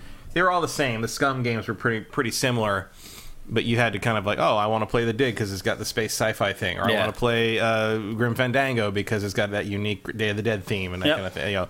Uh, didn't you know? You didn't need innovation in that. And like you, you know, there's always gonna be one puzzle that would make any goddamn sense, and you're just like, how are we supposed to figure that out without buying a hint book? And you're like, well, that's the point. Yeah. And uh, you know, but nothing as bad as Gabriel Knight with a mustache, um, which is my my favorite stupid puzzle in the history of point and click games, where you have to disguise yourself as a character, and you need a fake mustache to do it. So, and to do that, you need to get double sided tape and put it on the underside of a door with a groove under it, and scare a cat to run under the door so its fur gets stuck on the tape. Yeah. And you take the tape and put it on your on your upper lip, and that's your mustache. You break it. You you sneak into the party, and you find the guy, and he doesn't have a mustache. It's like getting the Babel fish out of the machine and Hitchhiker's oh, Guide to the Oh, the, Galaxy. the old text adventure. I I was stuck on that for like a year. Yeah, like I would just was. I would just like load it up every once in a while. and, Nope, try again later. It's like, yeah, yeah. I don't know how. I'm like long- I've read this book. I don't understand why I can't figure this out. Yeah, that was hard. It was a hard Yeah. text RPG, but um, I had look. I enjoyed this, and it was kind of like a nostalgia trip in a lot of ways. Like it did kind of transport me back to my younger years when I would sit around with my buddies as a kid, Mm-hmm. and we try to figure out these point and click adventure games. Um, so who is the leader in the adventure genre these days? That's a good question. I mean, Nolan it's- Elric. the Telltale crew still. whoever used to work for Telltale. I mean, we're kind of we'll see. Yeah, um, it's them. It's the people who are doing the Dark Pictures anthology. Yeah, that, I was going to say Supermassive. Supermassive. is- is They're the leaders candidate. now. Um, it's hard to uh, to say in the sense. You know, I guess we'll find out with um, future work from the uh, As Dusk Falls team. They seem like they have potential. Um, and if the Kentucky Route Zero guys ever do anything else, that's probably one of the best best ones ever made. Mm-hmm. If you can, again, if you can get past that art style, I, I mean, I don't mind the art uh, style of uh, Kentucky Route Zero. It's very abstract, pixel arty. Mm-hmm. There, there are people who refuse to play that game because they just can't get past that how abstract it looks. Yeah. uh, and I get that. Yeah, Um, but if you can get through it, Kentucky Route Zero is amazing. Um, there's a lot to choose from now. You know, Yeah. even stuff as, as, as esoteric as like Neocab Mm-hmm. or anything else. It's a booming genre right now as long as you're willing to go find it. Yeah. You know, it's not you're not gonna find it on the shelves of Walmart, but like, Yep. you know, if you can find it and pay, you know, you it's cheap. They're they're generally worth the money you're you're paying five ten bucks for some of these things, and you're just like, yeah, it's a good story. You know, eight hour story, told pretty well with some nice art. Like, cool. Yeah. Like it's it's nice to have it back. Yeah. Um, I'm glad Ron Gilbert came back to do this. It's just, I don't know. I'm I'm I'll get to it, but like I just could not bring myself to look at that for hours this week. Yeah. Um, and also I would definitely play on PC as well. Like, Yep. Um, and again, Switch makes sense because of the interface, but yeah, I'm gonna Yeah. that'd be a PC pick. For Yep. me. Again, PC and Switch only. It's also twenty five bucks, which feels about right for me. I've played like five hours roughly of it. It doesn't seem like it's anywhere near reaching the end. I don't know how long the game is ultimately, but I'll, I'm be. I think I've got my money's worth out of it already at twenty five bucks. So um, I think the price is right. Um, let's see if you guys have been playing it at all. Erebus Yep. Jones asked if uh, Murray's in it. Mur- yes, Murray is in it. And there's there's a bunch of cameos, but there's also a ton of new characters. The new characters are great too. Um, they do do a great job of introducing new characters that you remember and you care about, um, and they develop them pretty well throughout the course of the game. And there are tons of prior characters. There are Easter eggs. If you're a fan of these games, this game is loaded with Easter eggs. Like I got probably sixty percent of them. The other forty percent, woo, like right over my head. So if you're hardcore into this series, I think you're gonna like this game a lot. Um, Magister Cato, thank you for Twitch Prime. While I'm scrolling up here. Um, okay. Never heard of this. Looks like one of those games you'd be clicking the screen for an hour hoping something would work. Yeah, that's that's how these old school point and click games work. A lot of your time, like after you play them for a long time, like I just take my mouse and I just do this, just back and forth all the way down the screen until you see something like pop up really quickly, then you stop. Um, there are ways to play these games, so to speak, that uh, will help you cut out some of the downtime that you normally spend playing them, uh, but that you learn after you play for a long time. Um, AJ the Legend Watson, what's your favorite point and click of all time? Jeez, The longest journey. I mean, Very well named game, by the way. It is It's a long. long. It's it's like a 25 hour point and click game, insane. but it's Yeah. uh, it's a really good story. Uh, the sequels, not so much, but uh, that first longest journey, especially if you play the new kind of remastered one they did, Mm-hmm. really good. I've, I've played through longest journey to com- like the full game completion probably seven times. It's it's one of my favorites, um, and the dig. it's not the best, but the one that has left the biggest impact on me throughout my life is Myst. It's like the first point and click I ever played, and it blew my mind because it, for the time, the graphics because it's the CD thing because it was all CG pre-rendered stuff. It was the best visuals you've ever seen when Myst came out. Although they're pre-rendered. when right, you don't realize when you're however old I was when it came out that they're cheating and this is all pre-rendered. All you know is that what you're seeing on the screen is like mind blowing. Mm-hmm. so that game left a that was another game where it took me a long time to be able to finish it, mm-hmm. and it would take like running into somebody else who was playing it. You're like, oh, I'm stuck on this puzzle, and they're like, well, I got through that, and this is how you do it. Like there used to be that communal part of playing games that these games were a big part of. Um, and so Myst, I guess, would be, but I think I like a lot of the more recent stuff. We've talked about a couple adventure games here on Game Face just from this year that I really mm-hmm. liked. If you want stuff that's uh, you know not quite as obvious, pick and that I would say like, oh, you might not have heard of this, but give it a try. I would say uh, Time Lapse is a really good Mista-like, which is on Steam. They actually did remaster that's from like 97 or something Yeah. but they did remaster put it on steam you got to do a lot of like hieroglyphic translation it's it's very very weird uh, well, not weird but it like demands some stuff of you and i like that and if you want if you liked murray the, the skull in monkey island give uh, journeyman project 2 buried in time a chance there's an ai personality in that that is very similar that is a lot of fun that game's a lot of fun it's a time travel thing. Yeah, I really liked The Witness too. That was a great adventure game, but that was almost all. Oh, I no. you didn't like The Witness.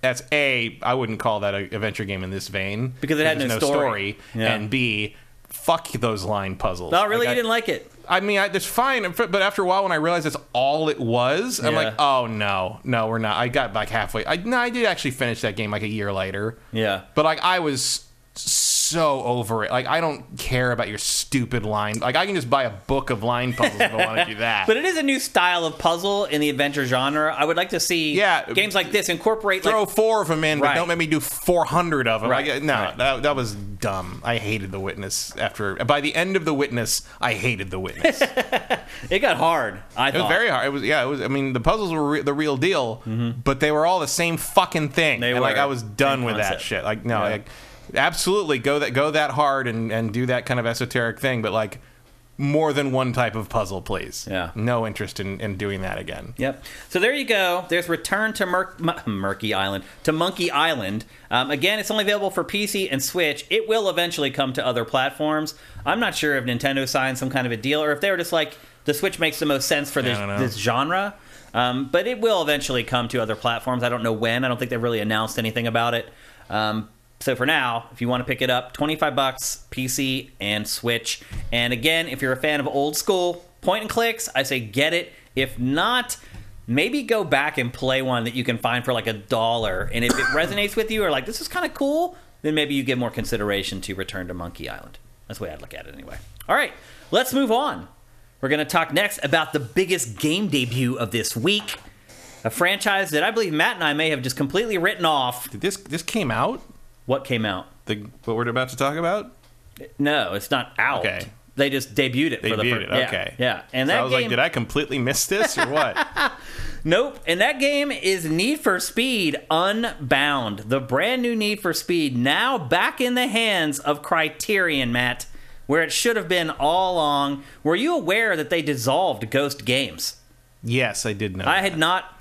Somehow I, I, did, I missed do remember. I wouldn't have remembered it until you said that, but yes, I remember reading about that. For some reason, that went right over my head. I completely missed that Ghost Games, if you're not familiar, is the studio that had made the last you, you you weren't doing your daily Ghost Games devotional when you woke up. Yeah, they made around I don't know the last four or five. Yeah, I made several. They were alternating for a while, but then Ghost Games pretty much took the franchise. Yeah, over. since 2013, I believe it's since it's, it's been since Criterion made a Need for Speed game. yeah, Criterion. Ghost Games, none of their games ever got above like a seven Metacritic. No, they, none of those, none of their games ever got above about seven hours of From me. Time. Yeah. Even when I got them for like five bucks. Yeah, I went back recently and I played the like the remastered version of Need for Speed Hot Pursuit that Criterion did in like like 2011 or 2010 or whatever it was. Uh-huh.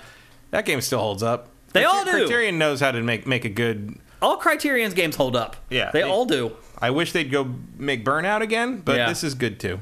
Now, now, by the way, Criterion has been bolstered by EA's acquisition of Codemasters. So now Codemasters Cheshire is a part of Criterion as well. So they're actually the studio's actually been built out. And you got to remember, Criterion works on like Battlefield and all these shooters and stuff. Like it hasn't really.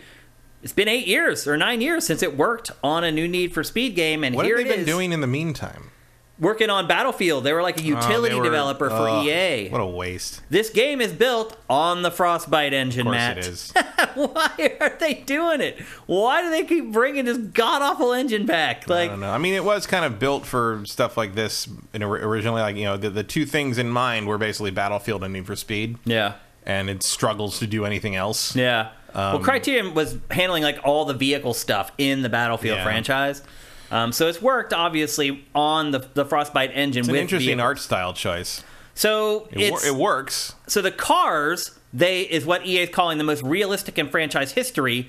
However, Minus the graffiti. Well, that's the other thing. Yeah. So the other thing is that there's these crazy like graffiti overlays, and they're actually a part of gameplay. So as you start building up your heat or whatever, you your car will toss off those anime trails or those graffiti trails off the back of the car as you start going faster. Now, one thing to keep in mind is you can turn it off if you want to. It's optional. You don't have to have it in the game if you don't want to. But then the game kind of loses its charm. How do you feel though about these cartoon characters walking around these realistic cars and environments? Does that work for you? it's fine. It, it, is it shocking? It's shocking to me that it works somehow. Yeah, like they they figured. I out like the- it. They figured out the balance on it. Although it kind of actually kind of reminds me of Initial D. A little um, bit. because you know those are very you know very standard hand drawn anime characters, Uh-huh. uh, and they drive around in CG versions of real cars. And Yep. so that I, I think Initial D has laid the groundwork for me visually on this to the point that I don't question that when I see it. Mm-hmm. So I think that that's and that's a, you know I'm sure that was in their mind when they when they did that. I think it looks like it works. It better that than like the weird uncanny valley realistic characters they've tried to push in Right. the series in the past. I mean, Matt, this series has been so abysmal. Like the Yeah. campaigns and stuff. like that didn't work and the the things were like the still photo characters didn't work Yeah. and like like this seems like something that like can actually abstracts to the point that you can kind of identify with some of these people yep, agreed. so like it yeah i think that works for me Um, they've worked in cooperation with ASAP Rocky on this game. In fact, there's an entire mode in the game um, that he supposedly came up with the idea for. I don't know if I believe that or not. Um, some people in chat have brought up something that I also noticed, which is the art style reminds me of Street Fighter Six. Yeah, the Legacy and Barry 6. Lomax both also said that. I also have in my in my notes here. It is very much in line with what they're doing with Street Fighter Six. there's also a little uh, jet set radio in there Yeah, a little bit for sure. Um, the way the game works is and a little bit i don't want to be mean to the game but every once in a while when something pops up with the with the sketch drawing i think of that uh, drawn to death game no. which uh, Other people brought that up in chat too. i'm sure this is better than drawn to death I hope so. not, i don't i don't i don't want to be mean to criterion Yeah. ASAP Rocky's mode is called the ta- is called takeover scene. It basically you uh, you basically are trying to take over parts of Lakeshore a little bit like Grand Theft Auto, um, but that's not how the bulk of the game works. Um, basically, you go to what are called meetups, and a big part of the game is showing off your style. So you saw in the B-roll, you can actually choose what flourishes come off of your car. It's something that you actually equip on your car, uh, which could be pretty cool. Um, I wonder if they'll start selling those as like DLC. that sounds like ea Because a big part of this game is like being around other players and showing want off. the supreme smoke Yep. Um, and then obviously this game has wraps and all the cutouts and all the other crap that goes along with tuner car culture. Um, basically, the idea is that when you take a lead in a race, you want to be able to fire off your your exclusive or your very rare flair that you have built around your car. Um, it is a free roaming open world game, and as I mentioned earlier, it is set in an, in an area, a fictional area called Lakeshore. Um, its emphasis on art and graffiti extends to the gameplay, as we said, with the burst nitrous boost that you get rewarded for stylish driving. As I said, you can turn it on or off if you want to. There's an offline single player mode, so you can play this game by yourself. You don't have to be connected to the internet to play the campaign in this, which seems silly to mention, but it's not a given This- anymore. No, for this series in particular. Yep, that's an important caveat for this franchise in in particular, as Matt said. Um, there is cross play, but not cross progression, which I'm not sure I understand why that would be the case. They're not Sharing- the same thing, Sharing obviously. saves is different than putting people from different platforms in, this, in the same lobby, I guess. Yeah. Um, there's no cockpit view in the game because they want to force you to see the cars because a big part of this is obviously Mm-hmm. tricking out your car. Also, that's less work. Uh, yep, because you don't have to construct do every- the everything, cockpits. Yep, it makes it takes a lot of work off the plate. Um, Although I tend to play with hood cam, so maybe they won't be happy about that. I think there is a bumper cam in this. Okay. Yeah. I I am much better from a. I don't play in cockpit view because it uses too much screen real estate. Agree. I don't But play. I- I, don't use it either. But I play with the, if I can, I'll play with the camera on the hood basically because that is what I see when I drive. Yeah. Like like that is where my my mental like center point is. Not I'm not seeing the cockpit. I'm seeing through the windshield and like my Yeah. my my point of view is sort of out there. So that's what, what feels the most like driving to me. I, I have a harder time driving third person. Yep. Um, the way the game works is you must buy into each race, and you can win your money back and then some, or you can lose it. So there's a gamble with each race that you take part in. Um, every single race also gives you a little bit of heat that builds up as you keep competing. Um, essentially, you end up banking heat, and that allows you to make some huge gambles with really big money and big bets. Um, so there's a risk reward system built into this where you're putting money down, and I, I don't. It seems like they're hinting at eventually you could bet things like cars on races. You're really counting on your internet not crap in the bed in that case. Uh, but I like games like that that give you stakes where you can Criterion's actually. always bet- had a had a thing about racing for racing for slips. Yeah. they've always liked that concept. Yeah, I mean, it, if you want some white knuckle racing, that'll do it, man. You build up a car for a couple weeks and then put it on the line in a race. That'll make you sweat.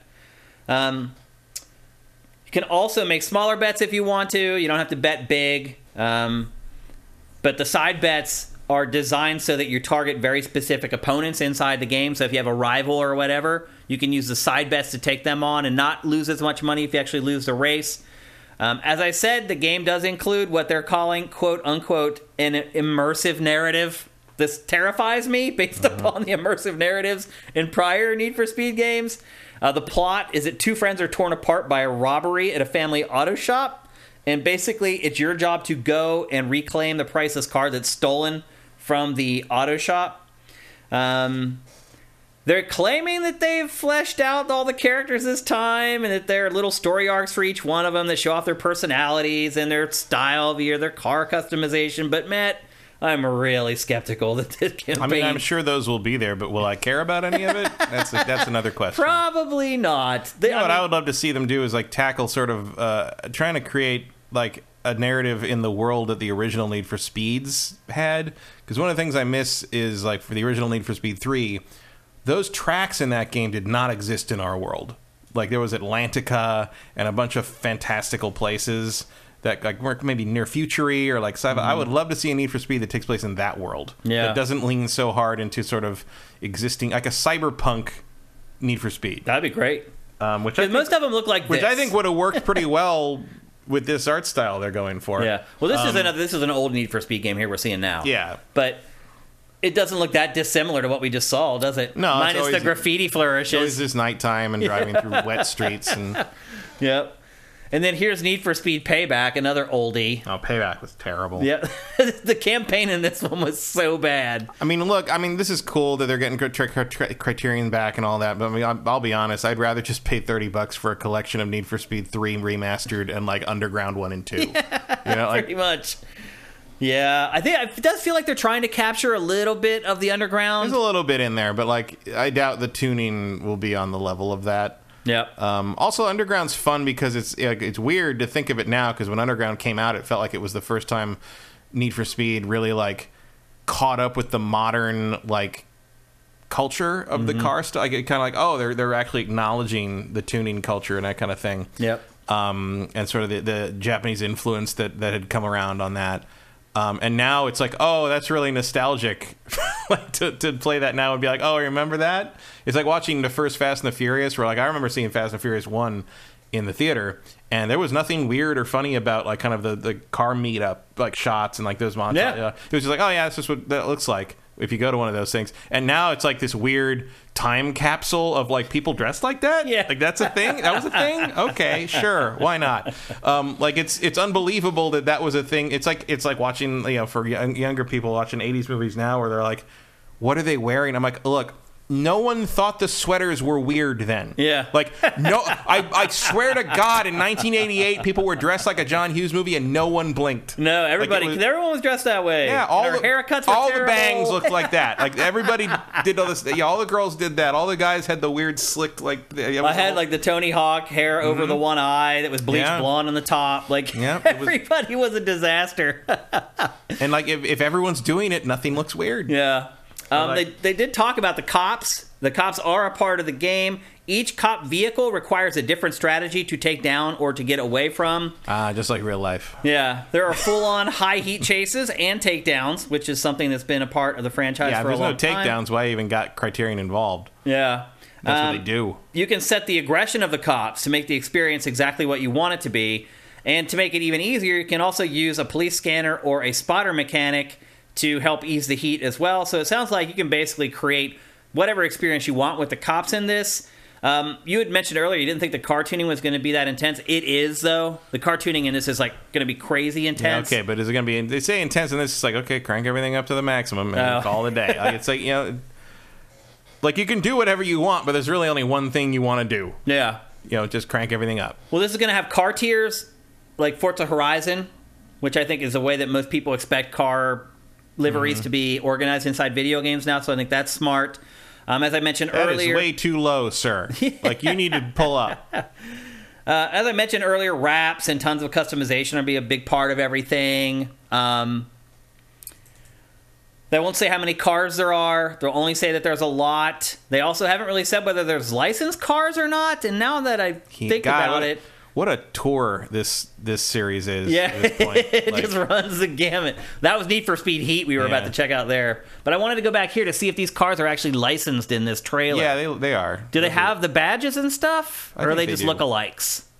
I mean, I think they do. I mean, that's hard to tell with the custom jobs because a lot of times they remove the badges. Right. But, It looked uh, like I just saw a Mercedes logo It there. looked like the Mercedes grill at the layer. okay. So it looks like they are licensed then. That's good. I can't Um, imagine they'd make a Need for Speed game without licensed cars. You wouldn't think, always, But you that. never know. I mean, they did get Porsche in there not long ago, which is a big deal. They had Um, Porsche in the f- third one. Yeah. the fourth or the fourth one. That was- the spin-off Porsche. But then it disappeared for a long time. yeah, because Porsche just stopped licensing their stuff to anybody for a long time, or they or it was exorbitantly expensive. Yep, then they got it back with the reboot. I mean, man, Porsche Porsche has, has licensed their stuff to Transformers now, which no one ever thought would happen. yeah. Times are Um, changing. for years Ferrari and used to be the same way. They used to go. They went to them for uh, for the license when they were making the vinyl techs in the mid 2000s, and Porsche said um, no and never ask again. Porsche didn't want to be somebody associ- did. they didn't want to be associated with war toys yeah. because Porsche Porsche Porsche was founded by Nazis. Was it really? I didn't it's know one that. of those old German, like, like Volkswagen. Like it was one of those old German things. They made they made Nazi vehicles. Oh, got ya. I Might knew not have been. about I don't think they were Volkswagen. founded by Nazi, but they, they made German vehicles at the time. Volkswagen was founded by. I mean, the Volkswagen Beetle was Hitler's idea. Yeah. Um, but eventually, Volkswagen started licensing stuff out and started doing that. And they're like, "Oh, Porsche!" But Porsche is owned by Volkswagen, but they get to do whatever they want with their license. Volkswagen can't tell them what to do. And now they're licensed in everything. They've come back in racing games. They're the main character in the new Transformers movie is a Porsche. Like it's all they've, they're. So I don't know if somebody new took over, but Porsche is back and they want to be in the shit. So cool. Um, for a long time, I remember that was like I think Need for I think somebody had the Porsche exclusive in the driving simulator. I think it was like Gran Turismo had that. Well, like Lamborghini used to not license it. You had to make a game just about Lamborghinis. Right, I remember that. And then Ferrari kept Was that the N64 game, Automobili Lamborghini? Was that N64? That sounds about right. Yeah, I think so. For, for a while, you couldn't get the, or, or you had. They were doing the They same thing they did with Porsche in some of those games, where you didn't have Porsche or Lamborghini, but you had those like tuner custom companies that made their own versions of them. So you didn't have like a Mustang; you had a Saleen. Mm-hmm. Right. It, yeah, right, it right, was that right. kind of thing. You, know, you got to, you, you did, you got around it that They way. find ways to get Right. around it. Um, the multiplayer mode is very typical for most Criterion racers. You basically drive around the open world and meet up with your friends, and you can ping race requests and playlists to your friends, or they can ping them to you, and then you can choose whether you want to join them or not, and then seamlessly you join the races. That's something that Criterion's games have had for a while. Really, no need to improve or change. It works great, it has in the past. Um, and they also said that there are tons of free content updates coming after launch that run the full gamut. So they said expect, you know, plenty of new territory, plenty of new cars, all the kind of stuff that you want. And then the kicker, Matt, is that this game comes out on December 2nd. Wow, out of nowhere. It comes out December 2nd, and it's next gen only. So it's PS5, Xbox Series, and PC. Hmm. That's it. So no last gen versions. Doesn't really look like it's hmm. next gen only. One Supermaster gamer makes a good point. What? Where's Midnight Club, Oh, yeah. Pachter? Yeah, Pachter's been talking about it for literally six or seven years. Still hasn't shown up. Maybe it's on that Xbox Keystone could be. thing. Could Yeah, that's be. where it's hiding. It could be. Um, are you excited for this? I don't know if excited's the word, but I'll play it. Yeah, I mean, we have another kind of I've been waiting for a good game for Need this for Speed now. for a very long time. Yeah, EA pulled a Bethesda with this.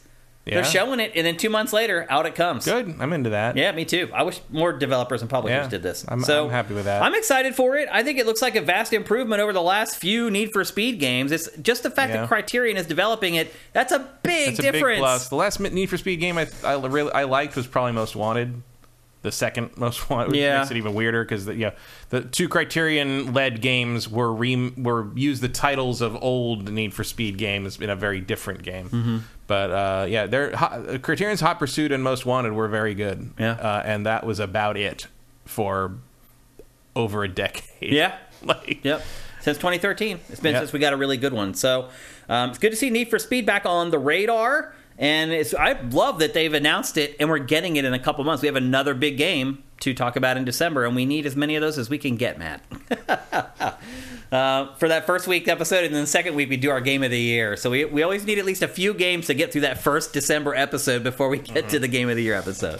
Uh, but anyway, there you go. That's Need for Speed Unbound again, coming only to next gen PS5 and Xbox Series. They're going to run out of extreme one word subtitles at this rate. Unbound. I mean, did they make that word up? no, that's a thing. Unbound. it? Prometheus Unbound is a thing. It's it's a classic word. Yeah. Not used very often anymore, though. No, no, that's they're they're scraping Because the they barrel. are running out of extreme words to use for their games. Ne- next up's Need for Speed Limitless. Yeah. I mean, Uh, does that not exist already? Maybe I mean, Need for. Speed No Limits. That's I don't know. I think there might be one. Need for Speed Fearless. Yeah. You can just keep going. Yeah. yeah, yeah. There's they Um, still have options. They can come to us, the Duh Consulting Company. yeah. All right, let's move on. We're going to talk next about games as a service. And the reason it's come up this week is because I think we may have even mentioned this on Game Face a couple weeks ago. There was a game as a service created by Platinum Games, which we typically really love. Need for Speed No Limits was a mobile game, so Oh, it was a mobile game. done. So that was already done. I, I kind of figured. I thought there was one actually. Um, but anyway, Platinum Games, usually a developer that we love. They create Bayonetta and a bunch of other Yeah. really great hack and slash games. Uh, They got a good rep. they do, but haven't really made a barn burner for a while. No, I, I, I, I find Platinum to be maybe the most overrated developer in the It's industry. getting there, yeah. And now after Bayonetta three game, better hit, dude. Um, I don't mean be a like a. I think Bayonetta three is going to tank. Yeah. Uh, but I, I, I mean a hit for me. I, want, I want to like it. Yeah, Bayonetta three to me is kind of their last, next last chance to like prove to me that they can still make a great game. Yeah. And if they don't with Bayonetta 3 with all Nintendo's money, Well, the good news is they're going to keep going even if they. do- I mean, Right, Auto, uh, Nier Automata Not two is going going away. to happen. It's Yeah. going to still, yeah. But Yep. Um, so anyway, Platinum made a game in cooperation with Square Enix called Babylon's Fall. It was an action RPG game as a service where you just basically played through these linear gauntlets and you fight a boss at the end and you just rinse and repeat and do it all over again.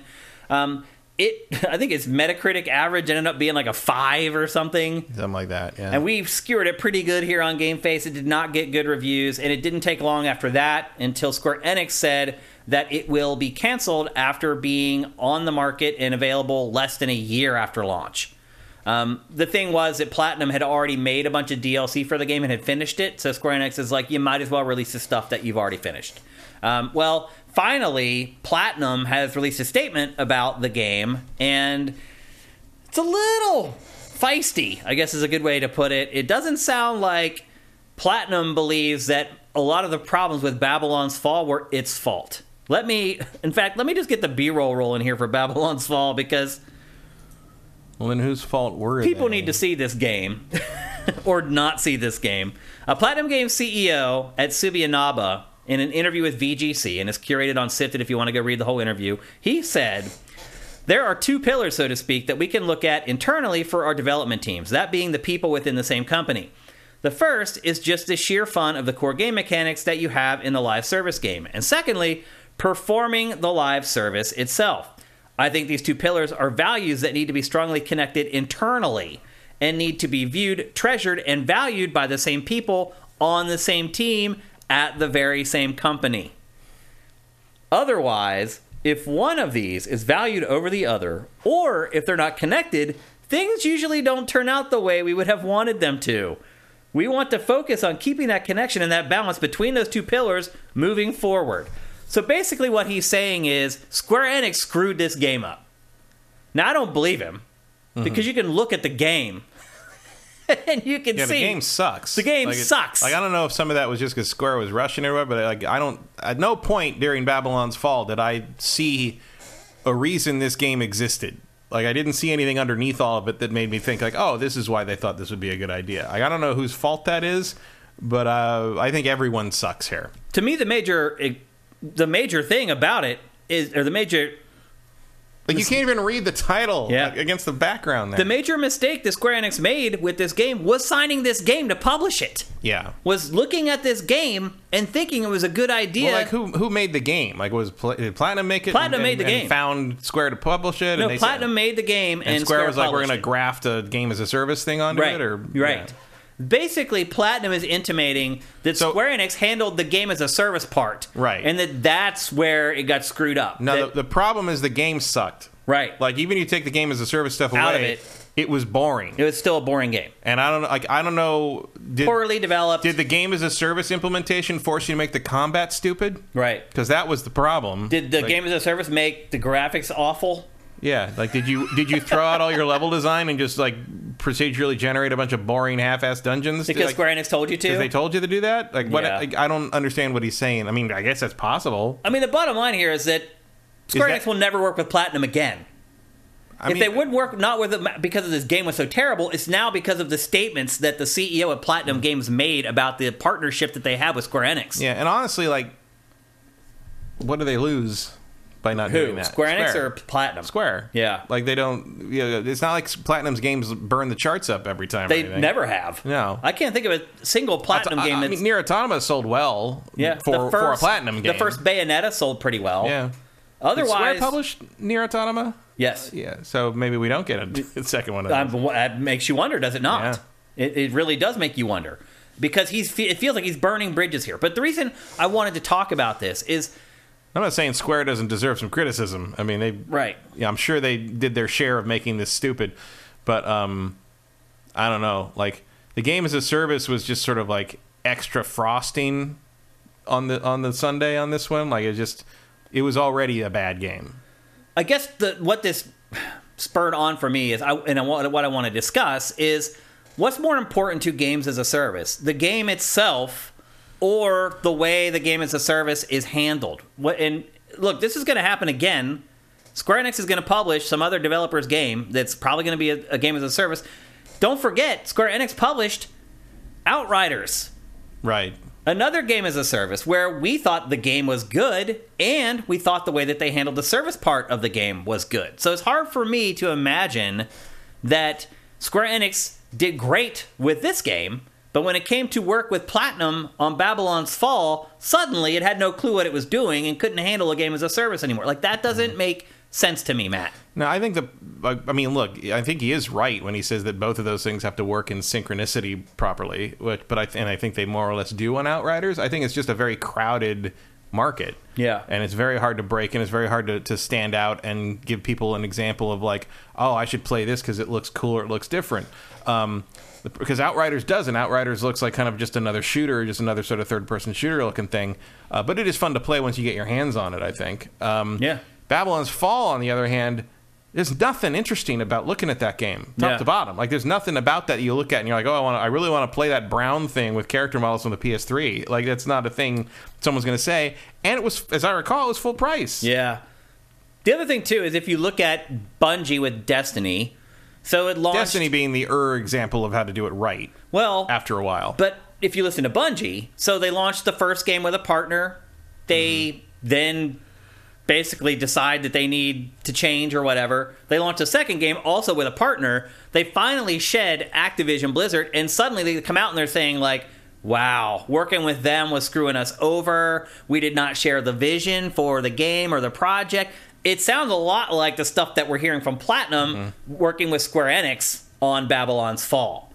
And so again, I think the question becomes like what is more important? Is it that the game is great or is it how they handle the nuts and bolts of the game as a service? I mean, like I said before about Overwatch, I think if you're if it's a good game, people are going to play it, and they'll at the very least put up with they'll fight through, right? the extra layer of monetization. Yeah.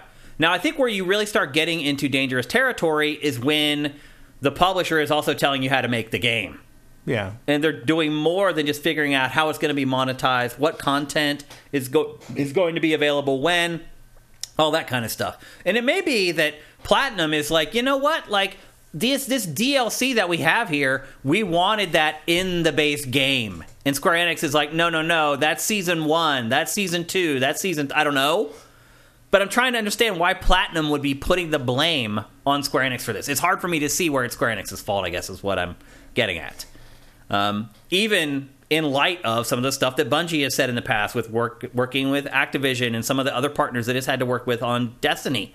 Basically saying Yeah. it's held it back and it. I mean, in a sense, it, it feels like he's making uh, the argument backwards, where he's talking about like them not sharing their enthusiasm. Like, or their their vision for Babylon's Fall, where it's like, what vision? What like how do you share enthusiasm for something that generic? Yeah. like that's the problem. Is like Yeah. they didn't believe in the product. Like why would they? I don't even know why they chose to publish it. Yeah. that that game was terrible, I- and I, I- can't believe that was all Square's fault. Yeah. I feel like the game itself is what gets people to buy it in the Right. first place. But if you really want the game to be a live service, that stuff, without it being done well, it never happens and the game flounders. Mm-hmm. So I don't know which is more important, to be perfectly honest with you, The Matt. game is more important.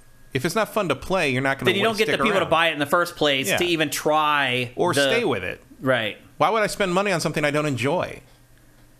I don't know. Some of the wizardry that they do with monetization practices and things like that, you'd be surprised at some of the games True, that find but that, that seems to work better for mobile games than for like console and PC stuff. yeah. AJ the Legend Watson is asking, in circumstances like this, who takes the bigger hit financially or reputation wise, the publisher or the developer? I would say the publisher takes a bigger financial hit, but the developer takes the bigger reputation hit. Because let's be honest, most people don't know who developed either one of these games. Yeah. They don't know who developed Yeah, I would argue. Outriders. I would argue it doesn't matter in terms of this, in terms of Babylon's Fall, because no, Bar- I forget that it fucking happened. Or that Platinum made Like- it. like Most if they people don't even know who Platinum is. If he didn't bring that, if the platinum guy didn't bring it up, I would never have thought of Babylon's Fall again. Right. it was know, just like- out of my mind. it's true. Yeah. But I think ultimately the publisher takes the bigger hit. I think that's who people look at. It's gets the bigger splash screen, it gets the bigger logo on the box art. Not that a lot of these games even have boxes or box art. But the publisher is generally more high profile in partnerships like this than the developer is. And I would argue only the people who watch Game Face and use Sifted even know who Platinum is. Most people who buy video games do not know that Platinum is this developer in No, Japan. Platinum is. I mean, Platinum definitely has the the, the hardcore gamer rep, you know, reputation, Mm-hmm. but most people don't even know. And most of those people, again, I do think they're the most overrated developer probably working today. Um, like uh, uh, Babylon's Fall is one of the first times in a long time that I've reacted to a Platinum game and felt like I didn't feel crazy. Because everyone else was like, "Oh yeah, it sucks," and like I was like, "Yeah, Wait, the, the last one did too. they're they're all kind of like this, you know. It's, it's just more obvious here because you run through the same five corridors every every level. yeah. Um, but like, but every, even like people that are big platinum fans acknowledge that there's like an A team and a B team, you know, Yeah. or maybe more like a A team and a C team. Like you know, there's. Uh, or maybe that A team is more like the B team now, and there's like a F team. I don't know. Yeah. Um, but like even the people that that adore platinum admit that there's like good and bad platinum. Yeah. You know, like there's they're they're excited about Nier Automata because that was like the, the the main team, and then like they hand the license crap off to the to the D team. yeah. Um, the D team is how you get things like that uh, Legend of Korra game. Yeah. And you know maybe this one. I don't know. yeah. I don't. I don't think know enough about. you could throw on that pile as well. yeah, I don't know about enough about the internal workings of Platinum to know one way or the other. All I know is this game always looked terrible. Yeah. Um, and sure enough, uh, which is like amazing to me because like I don't have a lot of enthusiasm for platinum stuff for the most part anyway. But like when I saw Astral Chain and didn't think it looked very good, but then I played it and I didn't like it very much, but it was better than I thought it, it was be. creative, It was at yeah, it was least, yeah. interesting. They had an interesting mechanic. Although now we know that that chain mechanic was somewhat lifted from uh, Scalebound. Uh, there was a little bit of there was a scalebound mechanic that was similar to that that they basically recycled. Oh, right. that wasn't going to happen. Yep. Um, which is cool. You know, like yeah, use your ideas or you're not going to be able to use them in something else. Um, but I was like, okay, like I get it. Like you know, like I don't like Astral Chain very much, but like I understand like what they're doing and why they made this game and why the concept was unique and why Nintendo would have been interested and why people think it's it's you know something cool because like if it if it resonates for you, then it's like yeah, there's nothing else quite like it. There's everything like this. Yeah. Like Now, that's how- that's the weirdest thing about this game in terms of Platinum's uh, you know catalog is usually there's a th- I, I know that has like the floaty weapons behind you doing like you pull out the different weapons whenever you want and it has like kind of the the the telekinetic thing going on but like it just doesn't feel like there's any reason for this game to exist. It Matt, do- how do you explain Marvel's Avengers? So the game itself was good, I thought, and fun to play, and I enjoyed playing it all the way through mm-hmm. the campaign until it got to the point where the game as a service stuff kicked in, and that was handled so poorly that I didn't play again. And so as a game as a service, it failed for me Mm-hmm. because of the game as a service stuff, not because of the game part. Yeah. I mean, So again, going back Sure. to like which is more important to making a game as a service more successful, like I really think it's like 50-50. um, well, again, I, but I think you just said the same thing. The game wasn't good. Like the game, No, I thought the game was Mar- good. Marvel's Um, Avengers was good. the campaign was, but Yeah. that's only half the game. Yeah. Like beyond that, you have to have a reason to keep playing, and there was no reason to keep playing. Right, because they handled the game as a service part horribly. But like, it wasn't just the game as a service part; it was that the game didn't hold up to continued play.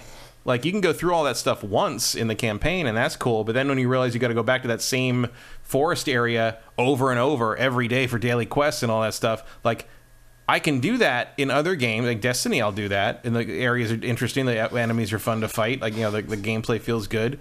Um, in Avengers, I was just doing the same thing over and over again, and it was very obvious I was doing the same thing over and over again. And I guess there was an element of like minimal progress, but the other thing was like there was nothing to progress towards. Like in Destiny, I'm getting new weapons, I'm, I'm getting new armor, I'm getting new interesting things. I'm looking different. I'm you know I'm piecing together different abilities, that kind of thing in uh, Avengers, it was like, well, if you grind this for four weeks, you might be able to buy a new color costume. It's like there's nothing there, and like, yeah, that is part partly game as a service stuff, but also even if it was like, you know, I played, I gr- grinded through like the end game stuff in Spider Man on PS4 to get all the rest of the costumes and stuff, and complete all the side things to get all his different costumes and gadgets and stuff, and a lot of those weren't very useful to me in in game, but I wanted them because they look cool and were part of the kind of the, the kit, you Yeah. know. Yep. And I didn't care about any of that with the Avengers stuff. Yeah. Um, they didn't do enough to make that happen, and like that would have been true even if there was no game as a service and it was just here's a bunch of other Iron Man colors you can unlock if you keep playing Iron Man after the campaign is over. I wouldn't have done that either because Yeah. it wasn't fun to keep going back to those things and doing the same thing over and over again. Yeah. You know, there need, there's to be more variety to it, and like they switch you up between characters in the in the campaign, so that helps a little bit. But it's not like going back to go back to Spider Man again. You can have the same you know robbery or little like you know open world event in Spider Man, and like that fight will unfold differently every time because there's so much variety in how that game Combat plays. works, yeah. And Avengers simply doesn't have that. Mm-hmm. Like so, it's it, it. I think it does come down more to the game. Like by the time you finish the campaign, and then you're like, okay, pick a character and kind of you know master them and, and like unlock all their stuff. You're like, oh, there's not actually that much here. yeah. Like it's enough to get you through the campaign, but after that, it's like, oh, this combat system is not actually that interesting. Once you get to a certain level and you realize there's like, you know, you you have different ways to attack different types of enemies, but you have to do that the same way every time. It's just meh. So how do you handle it to get it right, Matt? What is the formula that you use? There Let, is no- us there is- assume your game is good. Now, how do you handle the game as a service part of it to make sure people want to keep playing it? there is no formula. you don't think there's the formula established yet? No, I don't think there is a formula. Period. In part because I don't think there's room in the the market anymore. So you don't think that the Do not like, attempt to- Overwatch 2 and League of Legends isn't a good model for other games to follow? I mean, I don't see how because those games partly trade, trade on their character driven thing. Yeah. And like even that can't save you if you don't do it right because Avengers, Avengers. is a very le- Yeah. although Avengers always had the problem where like people were maybe expecting MCU equivalents and they got sort of their stunt doubles, Right. Um, which Yeah. didn't bother me, didn't but help. it did bother Yeah. a lot of other people. Um, it's you know it's tough, uh, especially. What about Destiny? Do you feel like it handles it I as think, good as I think could be? Destiny got finally got around to it, but Destiny is It different. a while, De- yeah. but Destiny's different because they're the 800 pound gorilla. Yeah. Like, that's the thing is like, the answer to this is do not try to compete with Destiny. Do not try to get into this market. There is no room. yeah. No one's going to stop playing Destiny to play your stupid hack and slash game. But they're all going to do it, Matt. I mean, you saw PlayStation is like, oh, we're going to have Yeah. 15 games as a service by two. there's money. There's money to be 2026 theoretically. If you're an executive who doesn't play anything and doesn't actually understand anything other than the graphs you're being shown, yeah, there's money to be made there theoretically. Yeah. But you're not going to do. You're not going to. You're, you're talking about investment of years with Destiny, like everything, eh, or Warframe, or Yeah. League of Legends, or anything like that is stuff that happened already. You should be chasing the next big thing because we don't know what the next big thing is. Drifter J brings up Platinum Games made a PvP game called Anarchy Reigns. That was pretty good. That could use a sequel. Ah, I forgot about that one. I don't too. know that it was pretty good. I would though. not call that game I pretty think good. that might be a little generous. That was maybe one of the first platinum games I bought because it was a platinum game, and then I was like, "What is this crap?" Like it was, it was not, did not make a good impression. Um, Vincent says the EV of a game as a service is high, but the chance you get nothing is high too. I don't know what the EV means. The what does EV stand for? I don't know. That's an acronym I do not recognize. Entertainment value. Oh, that could be. Yeah, that, that must be what it is. Because yeah, you pay your money and you get you could play it for a really long time. It just depends on how sick you get of it. If you're someone who doesn't like to do the same thing over and over, Expected value. expected value. Got you. Okay, It's kind of the same thing. Um, Sneaky asked, "Do you think the Last of Us service game will do well? What would be its hook?" I don't think it's going to do well. No, I don't. I don't think it will. I, I'll th- be honest. I think it will have a big launch and Yep. and dwindle, And and, that'll be the end of it. Yeah, all the Naughty Dog fans will buy it and they'll play it for, and then it'll just be like the community that used to play like Uncharted. Uncharted online. Or it's Last of Us One. this is a very small group of very Yeah. dedicated people who think it's awesome, and everybody else is Yeah. like you're crazy. I do remember when uh, we were playing we when Uncharted 2's multiplayer hit, and I I was when I still had an online group that we play every multiplayer thing, and we grind all the achievements for everybody, and like do all that stuff. We got all the achievements, multiplayer achievements for all the Assassin's Creeds and Halos and everything, and and third, fourth night of Uncharted 2 multiplayer, everybody just sort of stopped at one point, and one of the guys who was sort of the leader of the group was like. You guys want to just not do this anymore?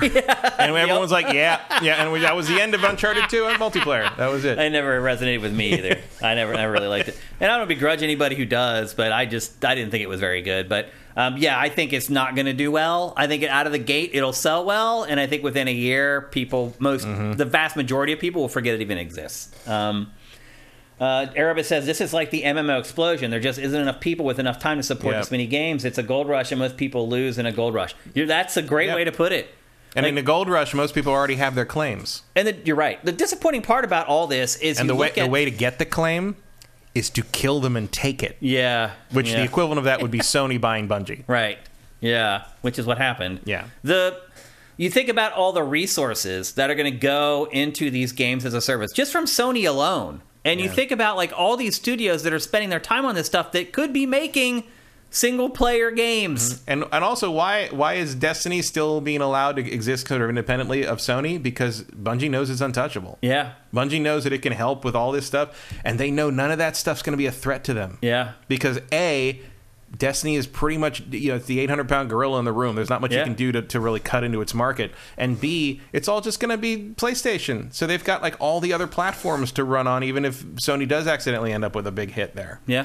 Sneaky And I would be willing to bet that almost all of Sony's game as a service things are going to have a fallback sort of prestige single player element to them. I would a thousand percent agree with that Yeah. because they're not that dumb. No. Sneaky brings up a good point. I'm having trouble at the moment balancing Overwatch 2 and Fortnite. One is going to have to Yeah. go eventually. Yeah. People only got so much time. Most players only have time for one game as a service because you have to give mm-hmm. yourself to the game. and you have to like, if, if someone's invested in something like overwatch or destiny or fortnite or whatever you have to be so good to Yep. make people give up that investment and that time sink like you, you're up against the sunk cost fallacy the, there. right, the more time they've spent, the less likely they are to leave Yeah. it. It's I have like a brother-in-law who is a Destiny fiend. I try to talk to him about other games, he doesn't even care.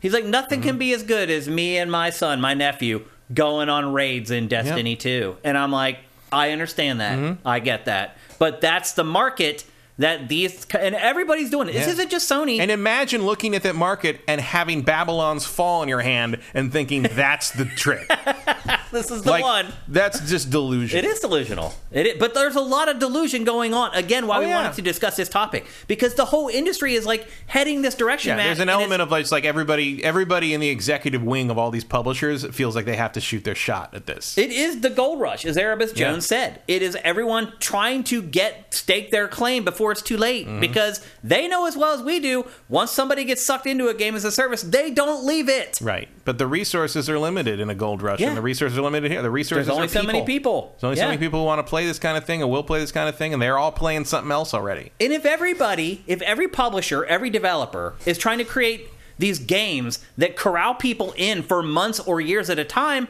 what happens to the rest of the market, Matt?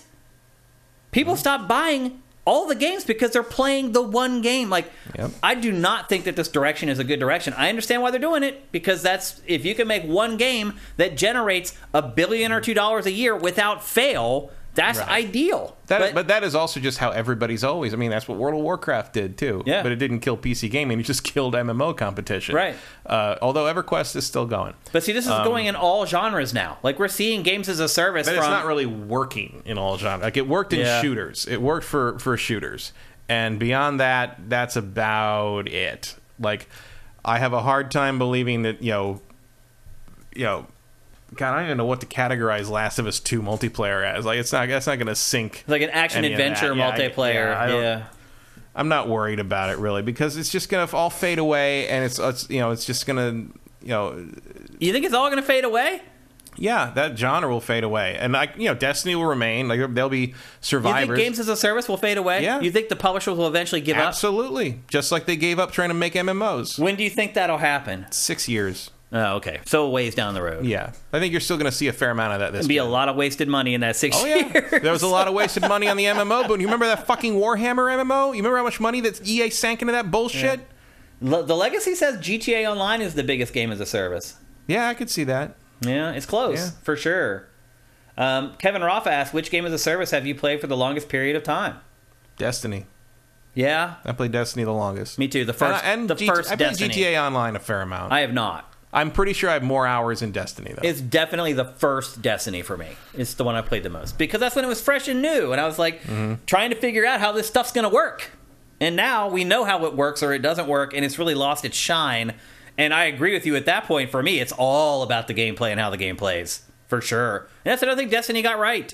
The combat feels great in that game. I've never got tired of landing a headshot in Destiny. Still, Mm-hmm. after all this time, it is still satisfying to land a headshot in Destiny 2. Yep. I still enjoy it. Like I still get that dopamine shot. Like I don't play it very much, but the few times I have in the last few years, like it, yep, you get right back in it, and like the you know the the pop of a of one of the the the fungus creatures or the or the the blowing the, the weak spot out of the middle of one of the the vex, and Yep. thing- like it still feels great. feels great. Um, and we look here's Apex Legends, another extremely po- uh, popular game as a service, also extremely successful financially. and another game that feels really good to play moment to moment. it does Like It- that's part of it. Yep. And then here's Rainbow Six Siege, which was one of the OG game Yeah. as, a, as a service, a game that was dying on the vine, and Ubisoft did a pivot, and it's become one of the biggest games as a service in, on, in the world. Mm-hmm. So, and look, people are still playing Siege. Yep. People are still playing Apex Legends. These people are not going to leave these No, games because people get stuck in these things. And I I have friends that, that play Rainbow Six Siege every night. Yeah. every night. I have. I have friends that I have four friends that play uh, uh, Sea of Thieves every night. and for how do you get them out years. of it? You don't. What, it's just what they do. That's do. what they do. They go in the in the party chat and they talk to each, hang out and they chat and they play that game while they chat. That's it. Yep. That's what they do. yeah, it's hard to get people out of those patterns. So, all Sony And I can't imagine their exceptions. So it's and like I don't know I don't know how I would dislodge them from doing that. And I have been their friend for decades. Meanwhile, you're you have Babylon's Fall. What Yeah. do you think you're going to do? Sony's headed for disaster, in my opinion. I think it's been the more the time goes on, the more I think it's a terrible idea to dedicate. I mean, it seems as if like sixty to seventy percent of its internal resources now are dedicated to games as a service, and I think that's a They're gonna try it. mistake. They're going to try it and they're going to learn the hard way. But It's- they've already said like they're the not getting, they're not letting go of the of the you know the boutique stuff. Insomniac and Naughty Dog will keep putting out what they put out. But Naughty Dog's putting out this game as a service yeah, based but that's on a secondary thing. So that's, a, that's a secondary thing. They're still obviously going to make their big narrative Yeah. things. You know, that still, come once every eight or nine years. I think they're, they'll speed it up. We'll see. Um, I've been waiting. Insomniac can maybe show them a few thing or two. They're on they're on track. They're, Yeah. They get stuff out pretty regularly. I mean, on yeah, because Spider Man next year, probably Wolverine a year or two after that. Like you know, they're, they're they're burning the chart up. If you point. need, if you want to emulate one studio, that's the studio you want to emulate. Whatever they're doing behind the scenes to make sure all their games come out on time, and, emulate and it. are good when and they that do. they're good when they come out. Yeah. do it, emulate it, whatever. Like it I don't I don't know if there's a I mean I guess Naughty Dog to some degree if you don't count the stuff before Uncharted, um, but like Insomniac puts out more stuff and it's consistent, yeah. consistently on time and consistently good. Yep. and uh, they might have the highest batting average of any of the first party studios. I think of any company. Yeah, I'd agree. Maybe maybe EAD. EAD E maybe. Yeah, I don't. I mean, I don't like all the stuff they do, but like, um, yeah, They're elite. Bottom Yeah. line, they're elite. for sure. So- certainly out of Sony's stable, Insomniac is the shining jewel. Yep. So at the end of this discussion, Naughty Dog gets all the attention, but Insomniac's the MVP. I, I feel like it's an even split. If if you want to make it a successful game, sure, all you gotta do is make a great game. But if you want to make a successful game as a service, you have to make it's to me, it's just important that the game is great, that the structure for the game as a service is also great. To me, they're equal partners in trying to make a, a successful, ongoing Yeah. live game. And I think uh, the other thing, of course, is like part of the game as a service thing is you know you're they're trapped by the you know the myth of infinite growth. Yeah. Um, it should be enough to do what Insomniac and Naughty Dog have done. Yeah. They make high end games that sell fives and tens of millions of copies and make however much revenue you get from selling that many copies of something yeah. Um, that should be all you need. That should be that is the that is our business model. That is the money we make. That is how much much these games make. If one sells more than that, like Elden Ring style, awesome. But otherwise, we know what our expected revenue for all of these projects is. But that isn't enough anymore. There has to be that infinite weird growth thing that capitalism Yeah. has convinced everybody is a thing, especially in the executive wings of these companies. Yeah. And they want that infinite money from that game as a service that Bungie has, and it's just not there. Ultimate It's Team, not a EA, thing. and Madden and FIFA. And you're going to throw all this. I mean, Sony can afford it for the most part, but think, you know, Square maybe can't. Platinum maybe Yeah. can't. You throw all that money in a hole often enough, and you're going to bankrupt your damn company, and now you got no revenue. Yeah, So what would true. you prefer? A, re- a, a reliable revenue stream of a certain level, or like chasing this weird dragon that is never going to pay off? That really doesn't seem like. And that is what they're to. doing. The latter is what a lot of the industry has chosen at this point, and they're all going to learn the hard way. They are going to learn the hard way. and then way. they're going to get bought by Microsoft. I hope we don't end up learning the hard way though as consumers, meaning that like this stuff goes away, these companies go away, and we don't get products from them anymore. So Most of them are big enough that they can pivot at the, in the, uh, after a couple of losses in that regard.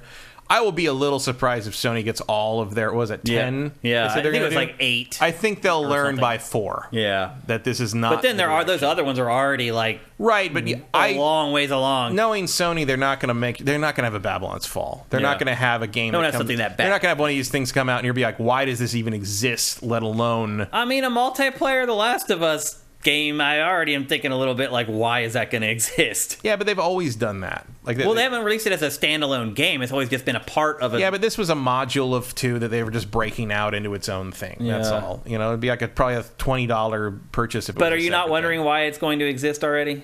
I mean, I've wondered that since they did it in the first Last of Us. I don't know. I don't need multiplayer in that game. Yeah, I don't I'm wondering when they were doing it in Uncharted. But I wonder why they did it in Assassin's Creed. Like, I don't need Yeah. a, a multiplayer in any of that shit. At least Assassin's Creeds were unique. Like some was of those some- yeah, modes, I was like, okay, that's kind of fun. But then they never, the fun never lasts as long as you think it's going to. They always No. wear out their welcome. Like, Well, real there's also always a way to exploit. You always jimmy the it. thing. Yeah. there's always a way to fit to, Yeah. to rig it. But like, yeah. I, I I don't think you know even then even if you have misgivings about what this Last of Us thing is going to be I bet that when you play it it's going to be like wow like they really did everything they could on this thing. It's it's the production values are high the graphics are amazing like there's new ideas in here there's a reason for this to exist. I can see why they thought this was something that was a good idea to make even if maybe it won't be end up being a good idea to monetize it the way they try to monetize it. But like I have a hard time even games that Sony puts out that I don't like like say Days Gone mm-hmm. I understand why Days Gone exists Oh, yeah, for sure. like Days Gone has a Zombie lot of shooter. cool ideas. Yeah. Like there's yeah the horde stuff is cool. Having to mo- maintain your motorcycle and get around that way is cool. Yeah. Scrounging for components to make sure that works is cool. Like big you know kind of story character arcs that kind of arc across the different settlements is cool. It's just all executed. It's a zombie shooter. That makes sense. it's just all executed Yeah. poorly to me. Yeah. Like, I, I didn't like. not maybe not a lot of- poorly, but not up to scratch. uh, yeah. I mean, I just again, like if I could have just flipped a switch or paid some upgrade thing and made the the motorcycle get maybe five feet per gallon, gallon. you know, like just that was what I was tired of was that shit.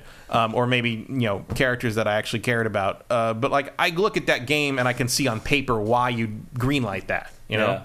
Um, I feel like all of Sony's projects on this this of this nature will have that quality. They'll be like, okay, maybe that's not for me, but like I understand why Sony thought that was something to make. Like for instance, if you hate cats, I still think you can understand why Stray was made. Yeah. that kind of thing. Yeah.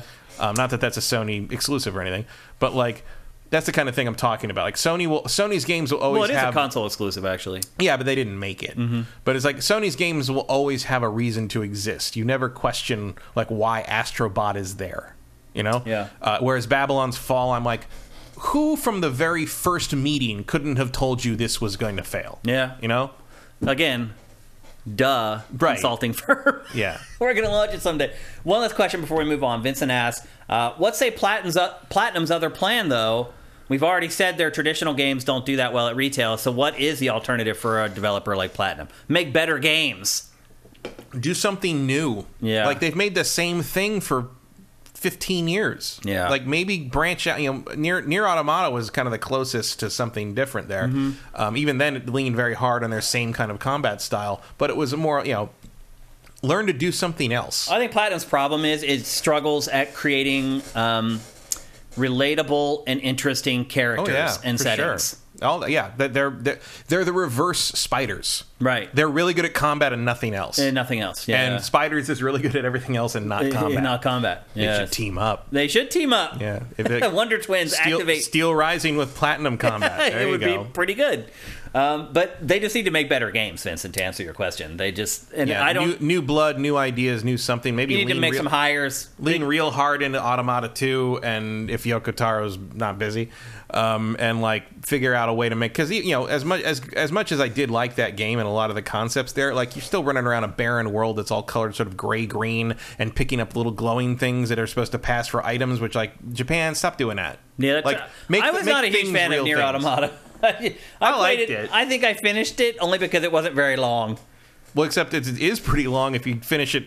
I didn't all the do time. the- well because the stories are completely different, Right. Like it's it's you know the, the I think you got to finish it four times to see everything. Yeah, I, w- I was not. They're all different characters and all Yeah. different stories, and then you find that what you were doing was actually horrible. Like the first Nier was like that too. Yeah. Like the first time you play through is pretty long. The second time's about half that long, and you learn some interesting things, and you learn that everything you did in the first playthrough was actually probably a war crime.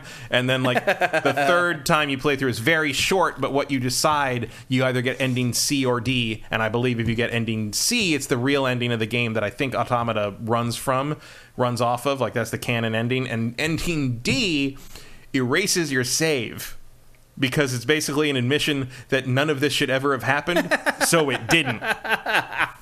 F that. uh, so anyway, games as a service, a big topic in the games industry. Everything to be seems to be headed that way.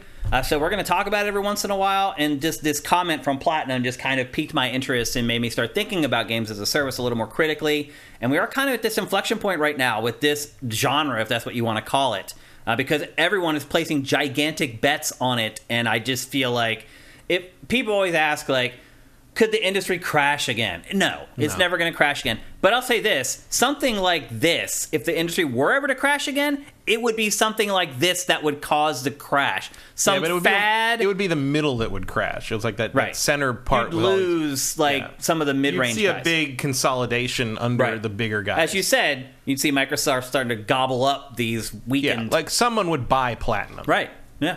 Microsoft. or Nintendo. Yeah. Actually, more likely Nintendo that I think about it. But uh, we will check in on this stuff periodically as new kind of revelations happen uh, with the subgenre or the genre, whatever you want to call it. But everything's heading this way, so it's a good idea for us to uh, try to figure out where it's headed and whether we're going to be a part of it or not. I really get the sense that most of our audience is not interested in games as a service, or if they are, they find one and they stick to it, and that is not what the industry wants to hear. Okay, let's move on to the last topic for episode 318. We're going to talk about the Super Mario Brothers movie. And who better to talk with it about than Matt Kyle?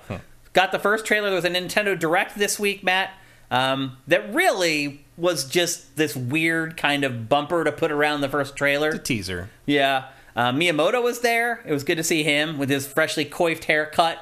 Um, and then some of the people who are working on the film side um, with him were there. Um, and then ultimately they showed the first trailer. I hope we don't get copyright strikes for running this trailer. We'll see. I hope not, because it'll be a pain in the butt to black it out again, because I'm leaving on vacation. We'll see how it goes. Um, before we get into the nuts and bolts of it, what were your impressions of this, Matt? Uh, looks nice. Um, Bowser is going to carry this film. It sure does Jack Black is way. going to Jack Black is to hoist this thing up on his back and carry it. It really line. seems that way already. Yep. Yeah. He's perfect for Yeah, Bowser. excellent. Like that that casting Really good. is perfect. And I'm also glad that like everything looks exactly like it's supposed to look. Like Yep. they aren't they aren't updating anything. They aren't changing anything. They're just like this is our property. We're making a movie out of it. Here it is. Yeah. And I'm glad to see that that baby penguin grew up and became the king after you saved him from the iceberg. That one scene is funny too. Yeah, no, this is all this is all entirely appropriate and kind of expected from the people who made the Minions stuff, the Despicable Me stuff. Like yeah, I never really got into those all that much. Like I watched min- like the first of each series. Despicable Me is is I've seen the first two and they're they're fine. They're they're nice. They're, they're Yeah. cool. The Minion stuff doesn't do anything for me. Me either. It seems Um, very generic. Uh, This is being worked on. Is this film? By the way, this film has been worked on for seven years yeah. with Illumination, which, I mean, as it- Matt points out, some of the stuff that they worked out on in the past. But Miyamoto mean, I think it has looks really working good. with Chris Mel- Meledandri on this for seven years. They said that they're now knee deep into lighting and compositing. Mm-hmm. The score is being recorded in like a week, and they're working with Koji Kondo on that. It seems like everything is working out as Yeah. good as it They're could. making all the right choices here. Nintendo still has creative control where they need it, and uh, yeah, this is this looks great. That one image they put out of him looking at the Toad Town village, like all the super dense, like almost like you know Miyazaki looking like like town with Do all you the think markets up. Mario looks good? I think it looks fine. I think his eyes. I don't know how else you do them, but there's something about his eyes that He's he's not uh, he's not as like Looney Tunes cart, uh, proportioned, uh, and people were complaining that he lost his ass. it almost seems like he. it almost seems like he doesn't match the rest of the movie. He Like- doesn't. He's not supposed to. He's from another world. Oh wait, is that what this is all about? I mean, he's from the Mushroom Kingdom with everybody no, he's else. from New York. Is that what this plot is about? He's a plumber from New York that ends up in the Mushroom Yeah, Kingdom. it's Oh. an isekai. That's the oh. literal plot of the Mario Brothers. Oh, okay, he's not from the Mushroom Kingdom. He's from Brooklyn. okay. Which, by the way, is why he shouldn't have that stupid accent. Like, I don't know why people are so surprised that no one wants to listen to Waha for 90 fucking minutes. It was never going to be Charles Martinet. It should not have been Charles Martinet. None of that. That voice should not be in a fucking movie. Like, it was annoying after nine seconds on the Super Mario 64 screen, and I'm glad it is. I don't know why they picked Chris Pratt, because this is just Chris Pratt doing like a vague impression of Rocket Raccoon. Yeah. Um, so I don't think that's good, but it n- needed to be a normal voice. Like it needed to not be the weird uh, I cook at the pizza bullshit. like it doesn't make any He's a fucking proper plumber from Brooklyn. Why does he have a stereotypical Italian accent? It doesn't make any sense. Cooking Stupid. pizza. um, I don't know. I think Mario looks weird. I don't think he fits He looks different, but he doesn't the look other weird. characters in the trailer. And I think it's because his eyes are just so big. Well, because he's the only human. I guess. We'll see what Peach looks like. Yeah, But, but you know, his eyes, uh, his eyes are actually smaller than they are they in the normal design. Yeah. Um, so that's different. I mean, just Mario has been a very specific design for like 25 years. Like, so, yeah, he's looked the same more or less in 3D since like 1996. So any change to this is going to be a little bit of a jarring thing. Um, but I'm sure the changes were made to make him, you know, proportionally or, or more like what we needed to make him make to, to pull off what he needs to do in a movie. Tiny blip in history says maybe there is a mushroom to power up the ass. Yeah, yeah, that's the cake mushroom. It, can- uh, it could happen. By the way, Charles Martinet is actually in this. I don't know what he's voicing, but he is credited as doing voice work in the movie. I don't know. Maybe just another bit character. I'm sure it's a little like, a cameo or something. Yeah. Um, and just a quick rundown. I mean, of- Frank Welker didn't get to voice Megatron, but he did do like Ravage roars and stuff in Right. the Transformers movie. They- I'm sure you know you can give the man work, sure. Yeah. But he should not be Mario. Like I'm not. I don't want to listen to that for fucking the whole thing. That, does- no, That would be annoying. nobody wants to hear that. I mean, I mean, apparently people do because there's weird Nintendo people that are freaking out about it. But no, if you're trying to make this a mainstream film, you do not do that. he has Although to France deliver did. Hmm? lines eventually. Like you don't want to hear that voice while he's delivering real lines. No, Like, no, it's it doesn't so make bad. the reason he doesn't talk very much in the games because it doesn't work for dialogue. Yeah. And look, I agree that Chris Pratt is a weird choice and all this stuff about oh we're working on this voice and it's going to be like nothing you've ever. It just sounds like him, Yeah. slightly doing an accent from New York. It's just it's weird. Uh, but like you know, like the Lou Albano template is where we should have gone with this. Like, he didn't sound like well, you know, it's a me in the fucking in the Yeah. old Super Mario show. He didn't sound like that in the in the Saturday Supercade. This shot right he, here. he was Optimus Prime in Saturday Supercade. That Yeah, was Peter yeah. Cullen. The original voice of Mario is Optimus Prime. this shot is what That was great. I would hope the next Mario game looks like. Well, that was the thing I did. Yeah, if if like Nintendo made something on the power level of the PS5, this is what This is what the games like. would look like. And that's the other thing I would say about this trailer. It doesn't look that much better than what you could make in real time. No, I mean this is this is what I would expect from a Mario team that had the power that the power of the Ratchet and Clank game Yeah. at their hands. Yeah. Like so again, like I I think it looks It's almost depressing. It is, yeah. I think the the movie looks good, but I'm not like over the moon about it. It seems like the general consensus online is people are just like losing their crap, like in love with it. Like, Well, there's people that love Mario. They just want to see this thing done justice on the big screen. Yeah. Especially after that original movie. Yeah. And I get that. I don't care about Mario that much. Like, I'm Mar- Mario was never my thing. You Mm-hmm. know, like my favorite Zelda, my favorite uh, Mar- Nintendo franchises are Metroid and Zelda. Um, I always found Mario a little creepy. Frankly, Yeah. I, I don't, I don't, I didn't really identify with any of that. It was never something I, I cared about that much. It's one of those things like I play them, but it's like he doesn't you know, main, big mainstream like mascot characters have rarely resonated with me. Like I don't have a lot of fondness for Mario in the same way I don't have a lot of fondness for Mickey Mouse or Ronald McDonald. You know, like I don't I don't care. yeah.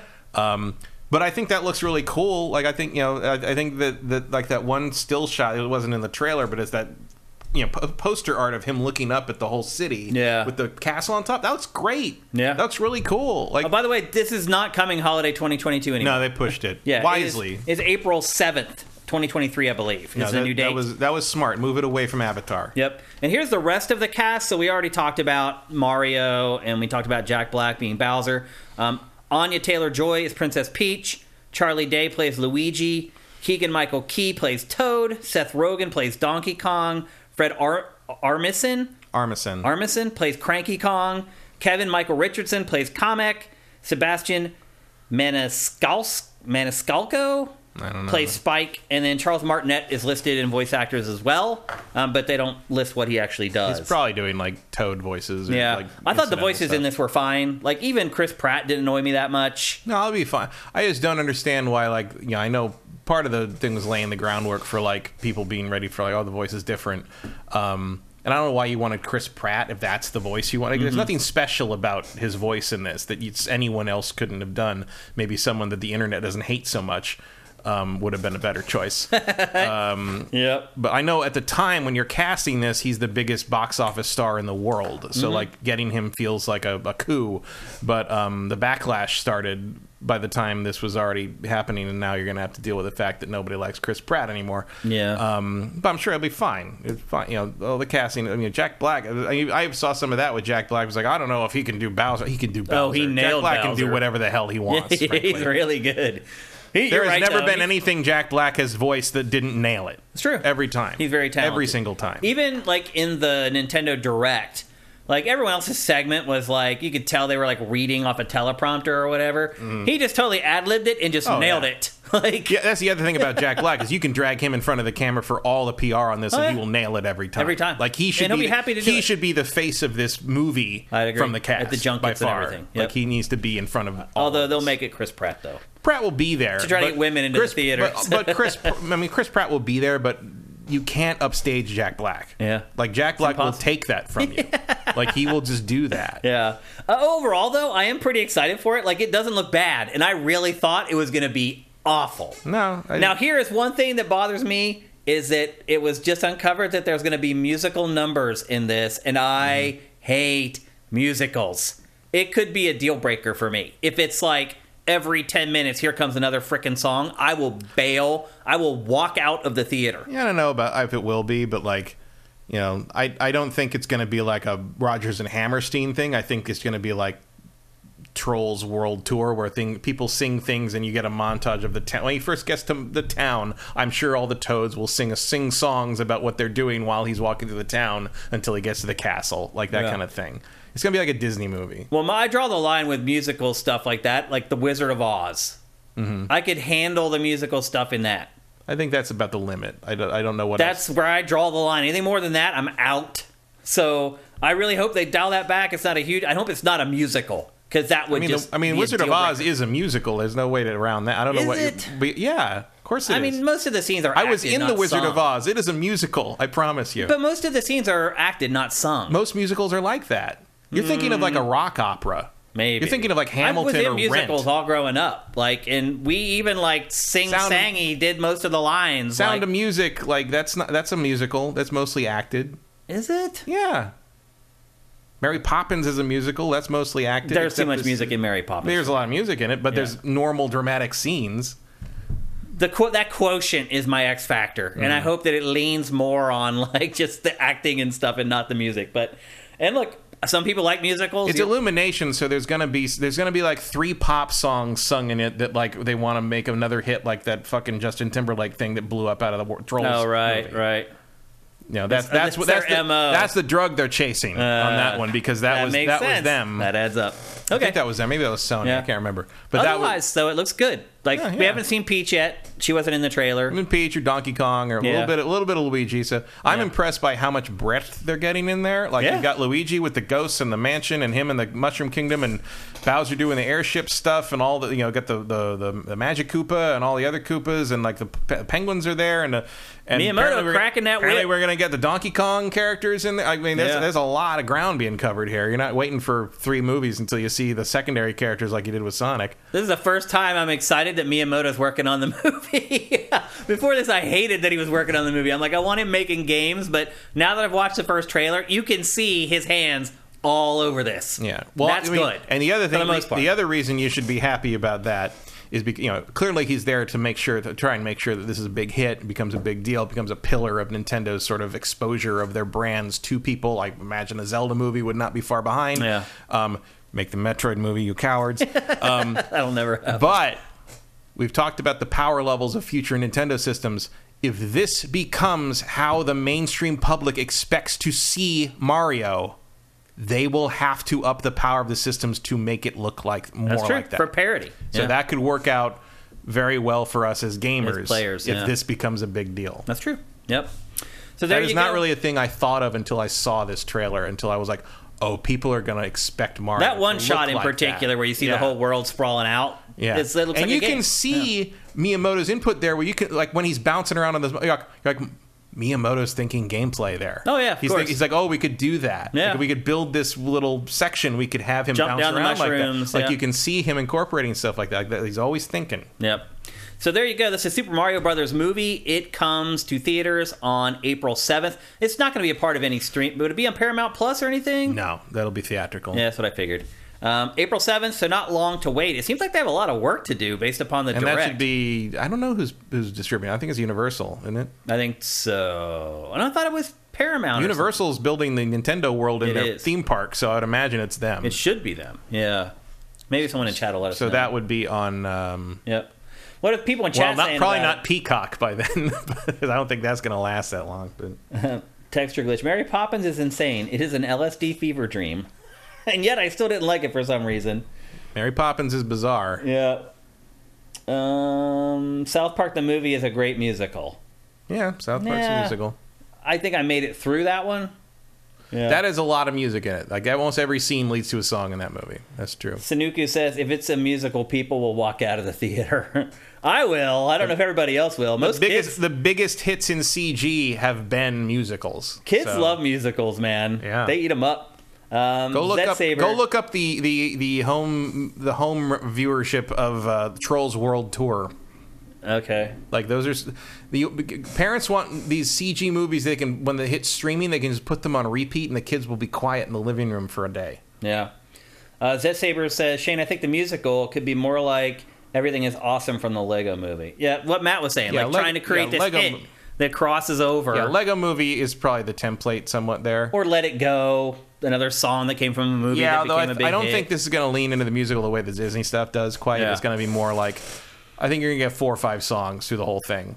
that um, I could probably handle. That would be my guess. But any more than that, nope. I don't think a it's going to be like Hamilton, where the whole thing is sung, Yeah. um, or Rent. Like those are rock operas. Erebus Jones says it's a kids film. I'll take my boy, but I can't really get excited about this. It's aimed at my wallet. Yeah, fair enough. Yeah. Yeah. I hope we can still enjoy it as I would be. big I mean, kids. I would be surprised if, if Nintendo wasn't aiming more of a Pixar vibe, where like something for parents to identify with too. Like, Yeah. they know that parents have to watch this too. Yeah. And the, one of the reasons Pixar has been so successful is they they make stuff that kids appre- kids love, but adults can appreciate. Like there's there's there's characters in there that everybody sees and understands. Yep. Can you drag that out of a Mario movie? I don't know. Yeah. Um, That's to be, I mean, the songs have to be good. They have to be catchy. They will That's be. what it comes down to. They will Either the be. songs are good or not. The kids are going to want to sing or they're not. So, Mm-hmm. big X factor. All right, there you go. That's Game Face episode 318. But as you know, we always have at least one more thing to do before we go. And today it is time for.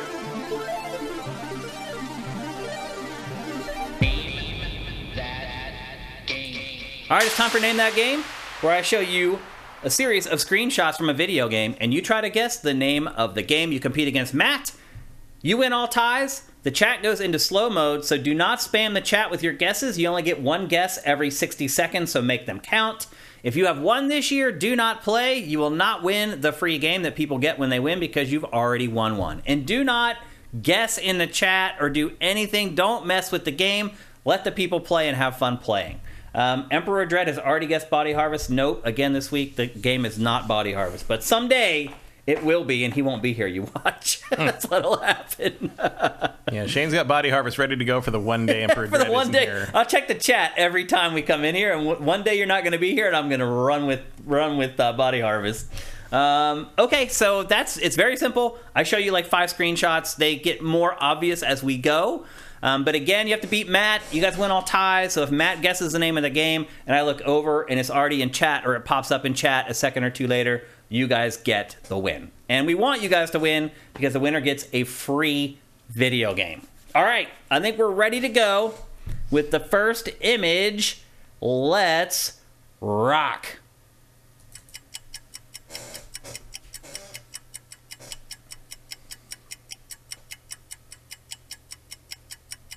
Any guesses, Matt? Nobody has any guesses. Um, Not a single guess in chat yet.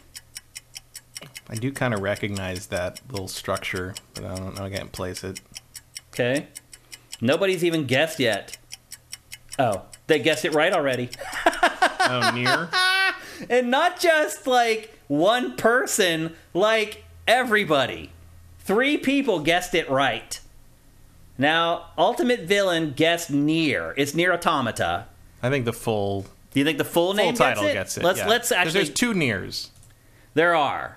And you're right, we do specify that it has to be the right one. Ultimate Villain gets Nier, and then Keffy Kef followed right up with I, think, near I think. Keffy Keff gets that. I think I'll agree with you on that one. Sorry, Ultimate Villain, but we do say that like even if we have like Far Cry, you have to Yeah, you have guess to- the right Yeah, you have Far to na- name the number. We've been doing it this way all along, bro. So I'm sorry. We do have to pass it on to Keffy Kef, who is our winner. And here's your round of applause. Two quick Capri NASCAR legends. I've said that game's title so many times today. Minority said Nier Replicant, but it's Nier Automata. Sneaky says I was just playing it yesterday. The crazy part, Matt, is that we ended up bringing up Yeah. Nier Automata Yeah, I- like ten times in today's said show. I've said that that game's name so many times. just re- and like I'm sitting here the whole episode, and we keep talking about it. I'm like, people are gonna get named that game on the first one, and sure enough, they did. so congratulations! I'll show you guys the rest of the images. What do you think? Um, was the giveaway on that, Matt?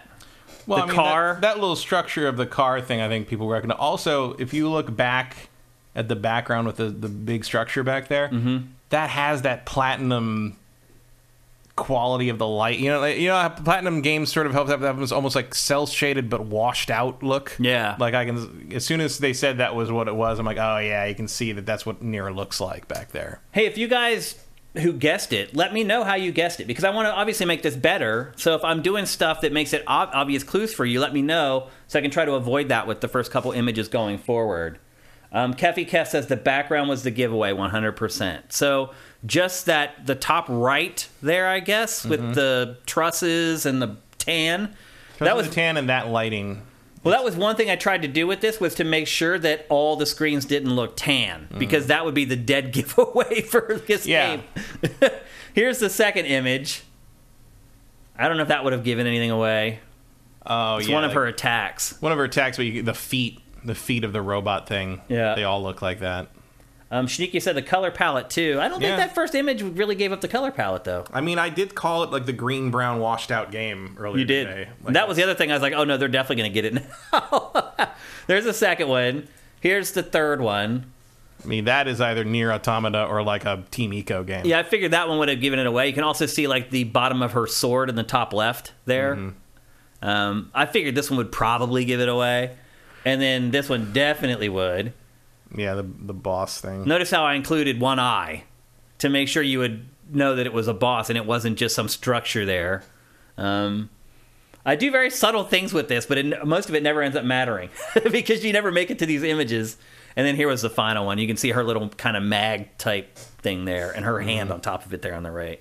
That would have definitely given it away. But great job. Amazing job, actually, Keffy Keff. You killed it, bro. Great work. So just send us a DM here on Twitch. You can send me a DM on Twitter at Dinfire. You can send Sifted a DM on Twitter at Sifted Games. You can send me a direct message on Sifted at Shane. However you want to get at us, just let me know, and uh, we'll get you your code for your free game. And congratulations! And also should bring up that um, we are getting free games from our users for this. So if any of you guys have any spare codes lying around that you uh, you don't want and you want to uh, contribute them for name that game, that would be awesome. Uh, Swanland has provided the last I don't know like eight games for name that game, so I haven't seen him in chat today. I don't think, but if he's there, give him a big thank you because without him. We would not be playing Name That Game for prizes. So, thanks again, Swanland, for supplying the game for today's Name That Game, and congratulations to Keffy Keff for winning Name That Game. All right, before we wrap things up, let's get to some questions if you guys have them. And as always, you do. Oh, here's a good one from Listeved. Oh, Kevin Roth actually asked, do you find the screenshots online or do you take them yourself? I just go to Google and grab screenshots. I don't have time to go and play a game and grab the screenshots myself. I just usually go to like the official games like website or whatever and grab direct feed screens from the publisher. Um, Cinetyke says sometimes it's hard to put a finger on it, but some models like car or textures like industrial background can be instantly recognizable to people who spent hours in the game. Yep, I think we've learned that playing in that game. It's really uncanny how good you guys are. Um, Lesteved, thoughts on House of the Dragons change of actors?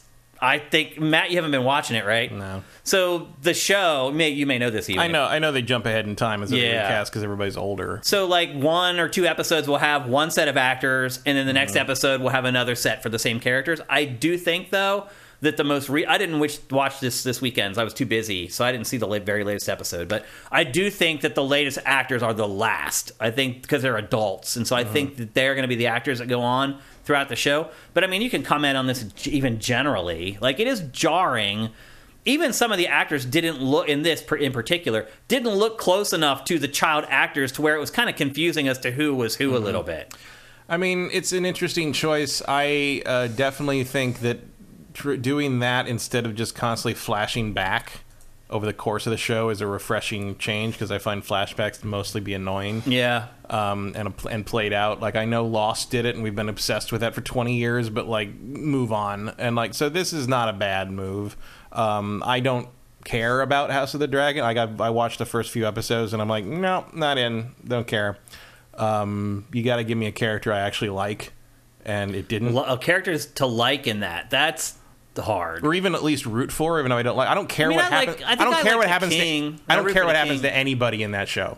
That, that's my problem. Wow. And I know what happens in the end, so that's double whammy. Not going to waste my time Ooh, How do you know what happens in the end? because I read the book it's based on. I know Oh, there's already a book for this. there's two books in fact there's the book about called fire and blood which is the ba- and then there's a history book of westeros that i also read which tells the entire story of this this series in about three pages Oh, I didn't realize it. Does yeah, info was all everything in this is not, that's why there's an episode in I think season three of Game of Thrones where they come up on a tapestry or a mural or something that shows these the the old Targaryens, and I think um, uh, what's his name, you know, the prince dipshit, Which prince? you know, the the incest Joffrey? prince. Joffrey, I think, or maybe it's Ty, uh, uh, maybe it's um, I can't remember what it is. Somebody basically lays out the story of this whole series in like five minutes Wow. because it's it's known backstory, it's known Yeah. lore. See, I don't. So- I didn't read the books or anything, so this is all new to me. But So like it's it's you know it's a it suffers from prequelitis where like I know what's going to happen. Well, you know what the but it also beats are, suffers from not giving me a reason to care what's happening now. yeah, So yeah, I don't. Whatever. Okay. I mean, look, I cannot possibly express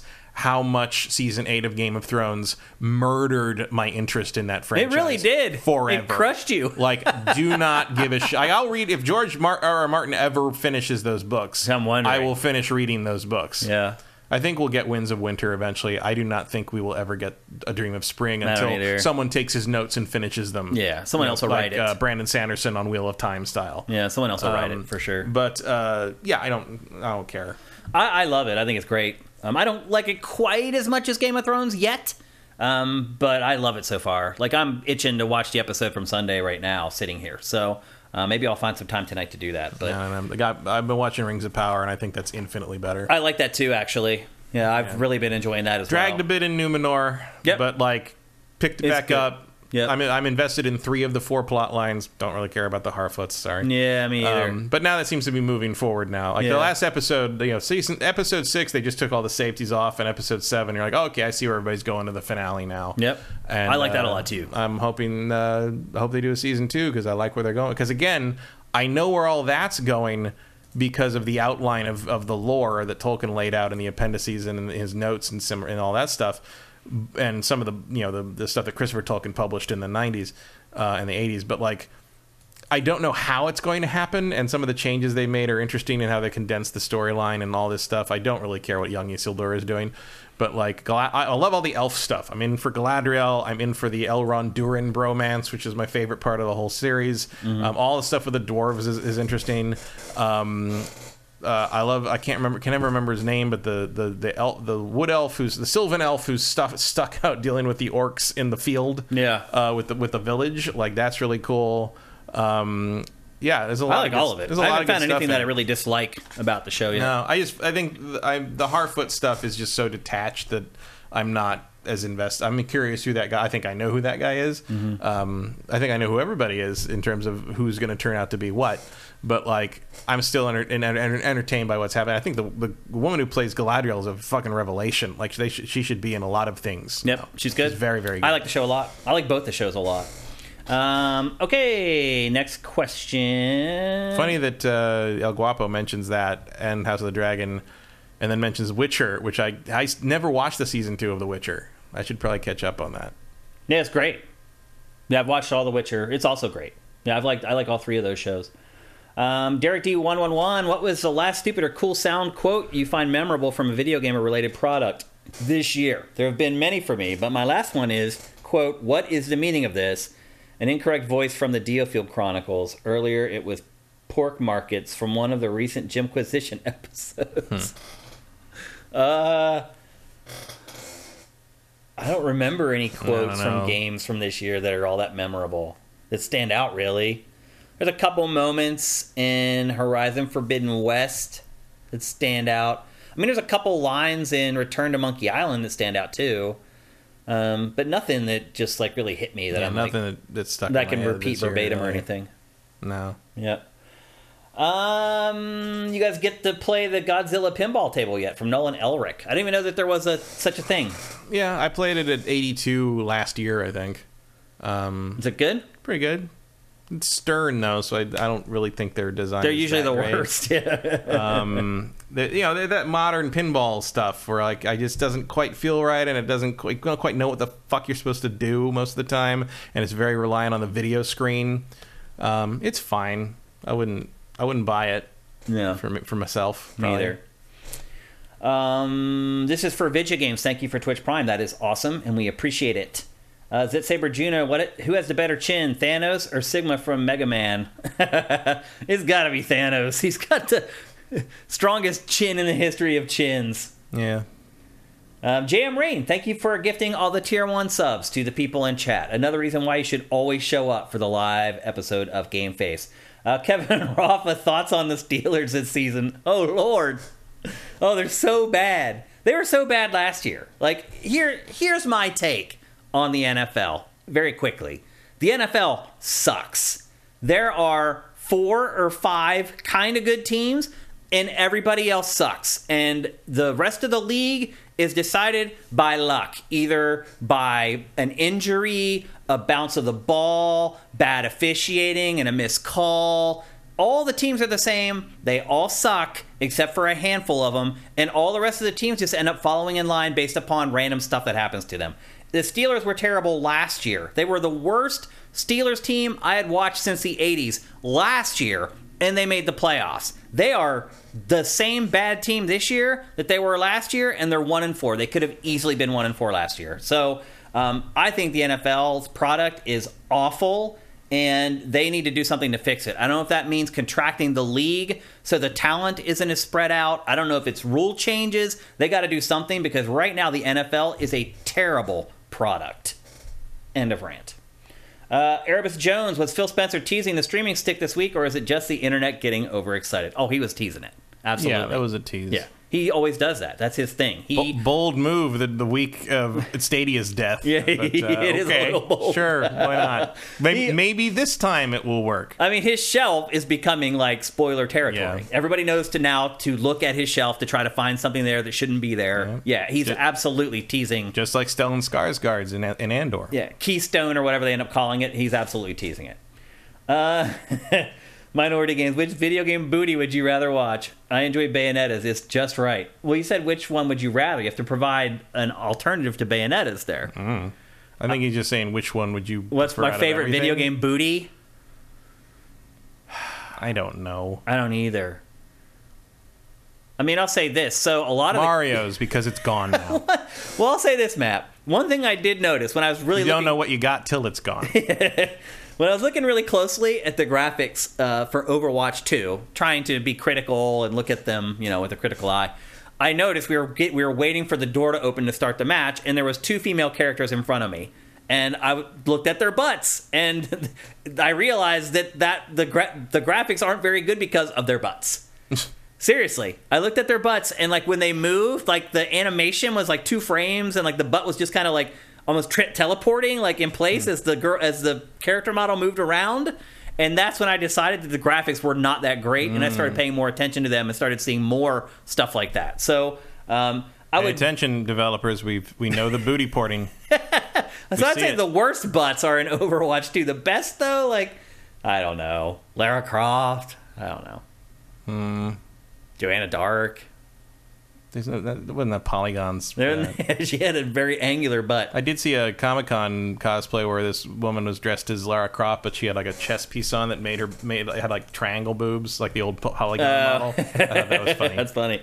I don't know, man. I don't really look at girls' butts in video games. I don't, and I mean, honestly, most of the time when I have a choice to choose between a guy or a girl, I always play as the guy anyway. So I usually play as the girl just because I know they keep track of those things. So no, I want, I want to. you don't want it to go away. I want to boost the stats. I hear so you. Like, That's smart, actually, because it really doesn't matter. Let's be honest. Uh, Raphael Michael, how are you doing, man? Uh, thoughts on Ubisoft haven't won Game of the Year since 2006? I didn't realize it had been that long, but it doesn't surprise me either. What game has it made that probably should have won Game of the Year? Another Assassin's Creed retread? Like, it's Assassin's Creed, unless they do something drastic to it, is not going to win Game of the Year. Mm-hmm. I mean, It's there's not. been some stuff they've made that I thought was up there in terms of my preferred games of the year, but nothing. You know, there's always something more special. Hmm. The problem is, is that they Ubisoft makes too many sequels. So it's like, Well, even then, you can. I mean, there's a, there's a world in which Assassin's Creed Odyssey was my game of the year, but it just didn't quite come together. Last of Us Part Two is a sequel, but those sequels come out every eight years instead of every year or every two years. That affects things too. It's like if you're going to pat an Assassin's Creed every year, your chances of winning Game of the Year with Assassin's Creed are very slim. Yeah, but I think they'd rather make money. Yeah. Because that's more important. And You don't make money off winning Game of the Year awards. In fact, Yeah, there is that no- is a question coming up on Pachter Factor very soon. There is no cash prize at the Game Awards. Nope. But that's a question that someone asked Pactor for this round of episodes. Like, what is the monetary value of winning Game of the Year? Which is a really, really good question. So look forward to that coming up from Pac very soon. I mean, my guess would be almost nothing, but you have to wait and watch, Maddie. Um, do we have any well, more? I refuse to watch until Midnight Club comes out. Uh, Drifter J, Shane, Jessica Alba, or Natalie Portman? It's got to be Natalie Portman. She was in Star Wars. Seriously, Yeah. makes a difference for me. I think I would have more to talk about with Natalie Portman. I would absolutely a lot more to talk about. If you're just asking like which do I find more attractive, that's a tough one. But I think I still have to go with Natalie Portman.